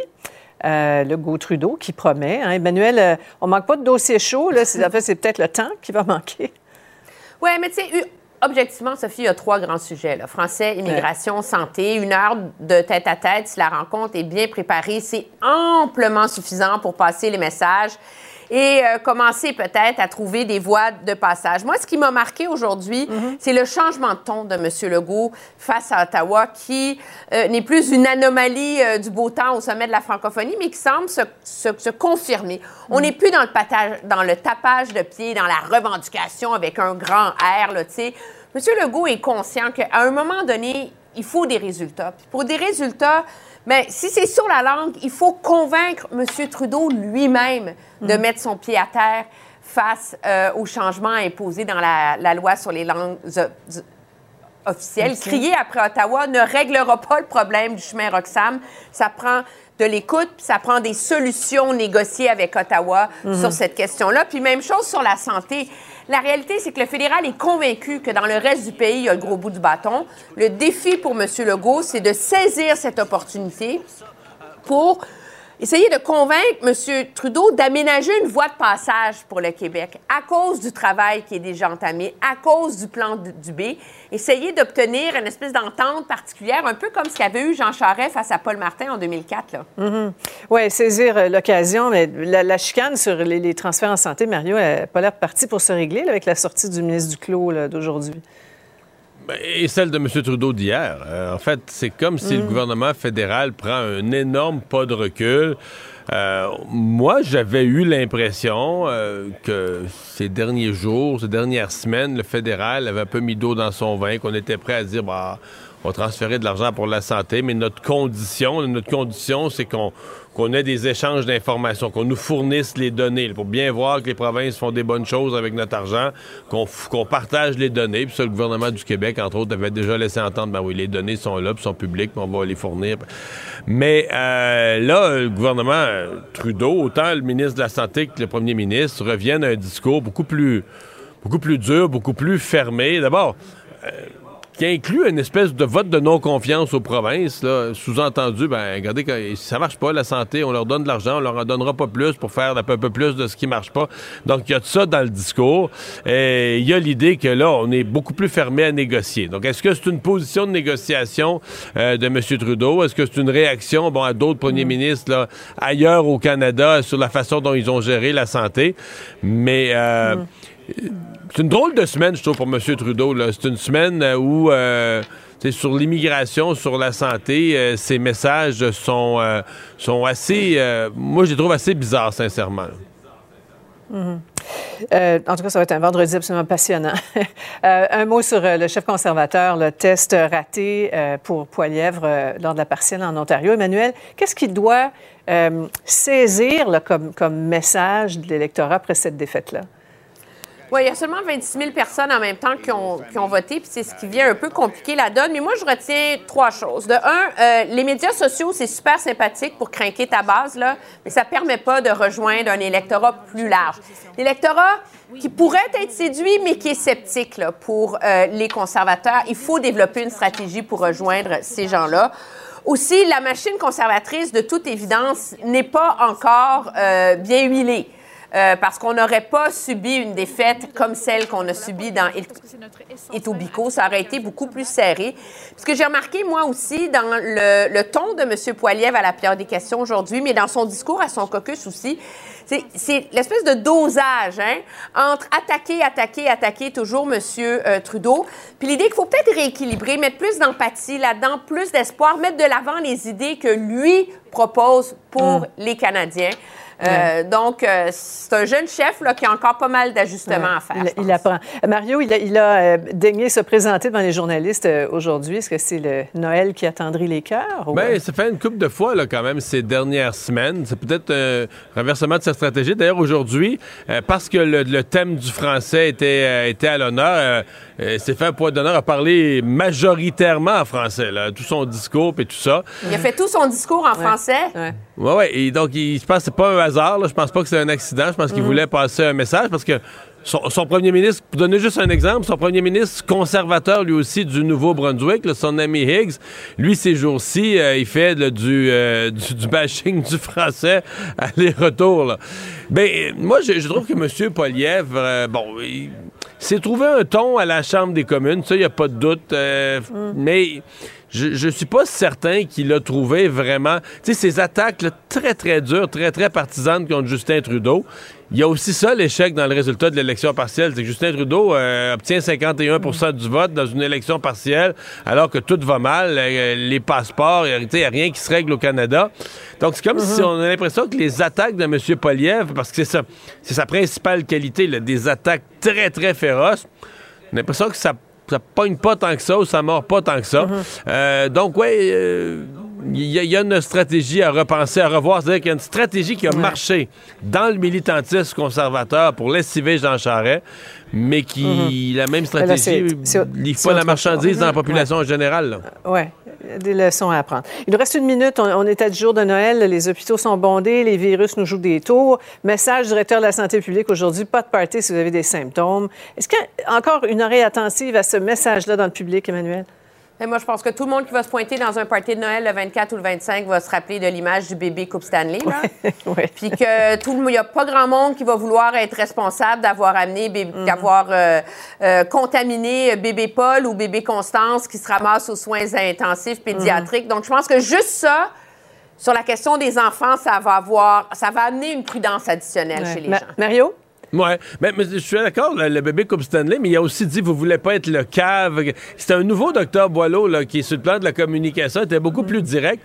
Et à partir du moment où tu pas d'interdiction, tu n'auras pas de police qui vont surveiller ça, qui, qui- tu t'en remets aux gens, mais je pense que de prendre les gens, de les regarder dans le banc des yeux, de leur parler un langage un peu plus sec, un peu plus ferme, je pense que ça peut, euh, ça Mhm. peut porter, en se souvenant qu'il y a des gens qui vont s'en Ouais. foutre de toute façon, mais ça, c'est inévitable, Ah ouais, malheureusement. C'est sûr. Et voilà. Merci beaucoup à vous deux. Au revoir. Au revoir. Au revoir.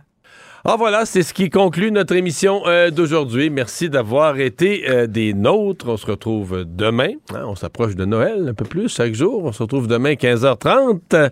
C'est Marc-André Gagnon qui suit. Cube Radio.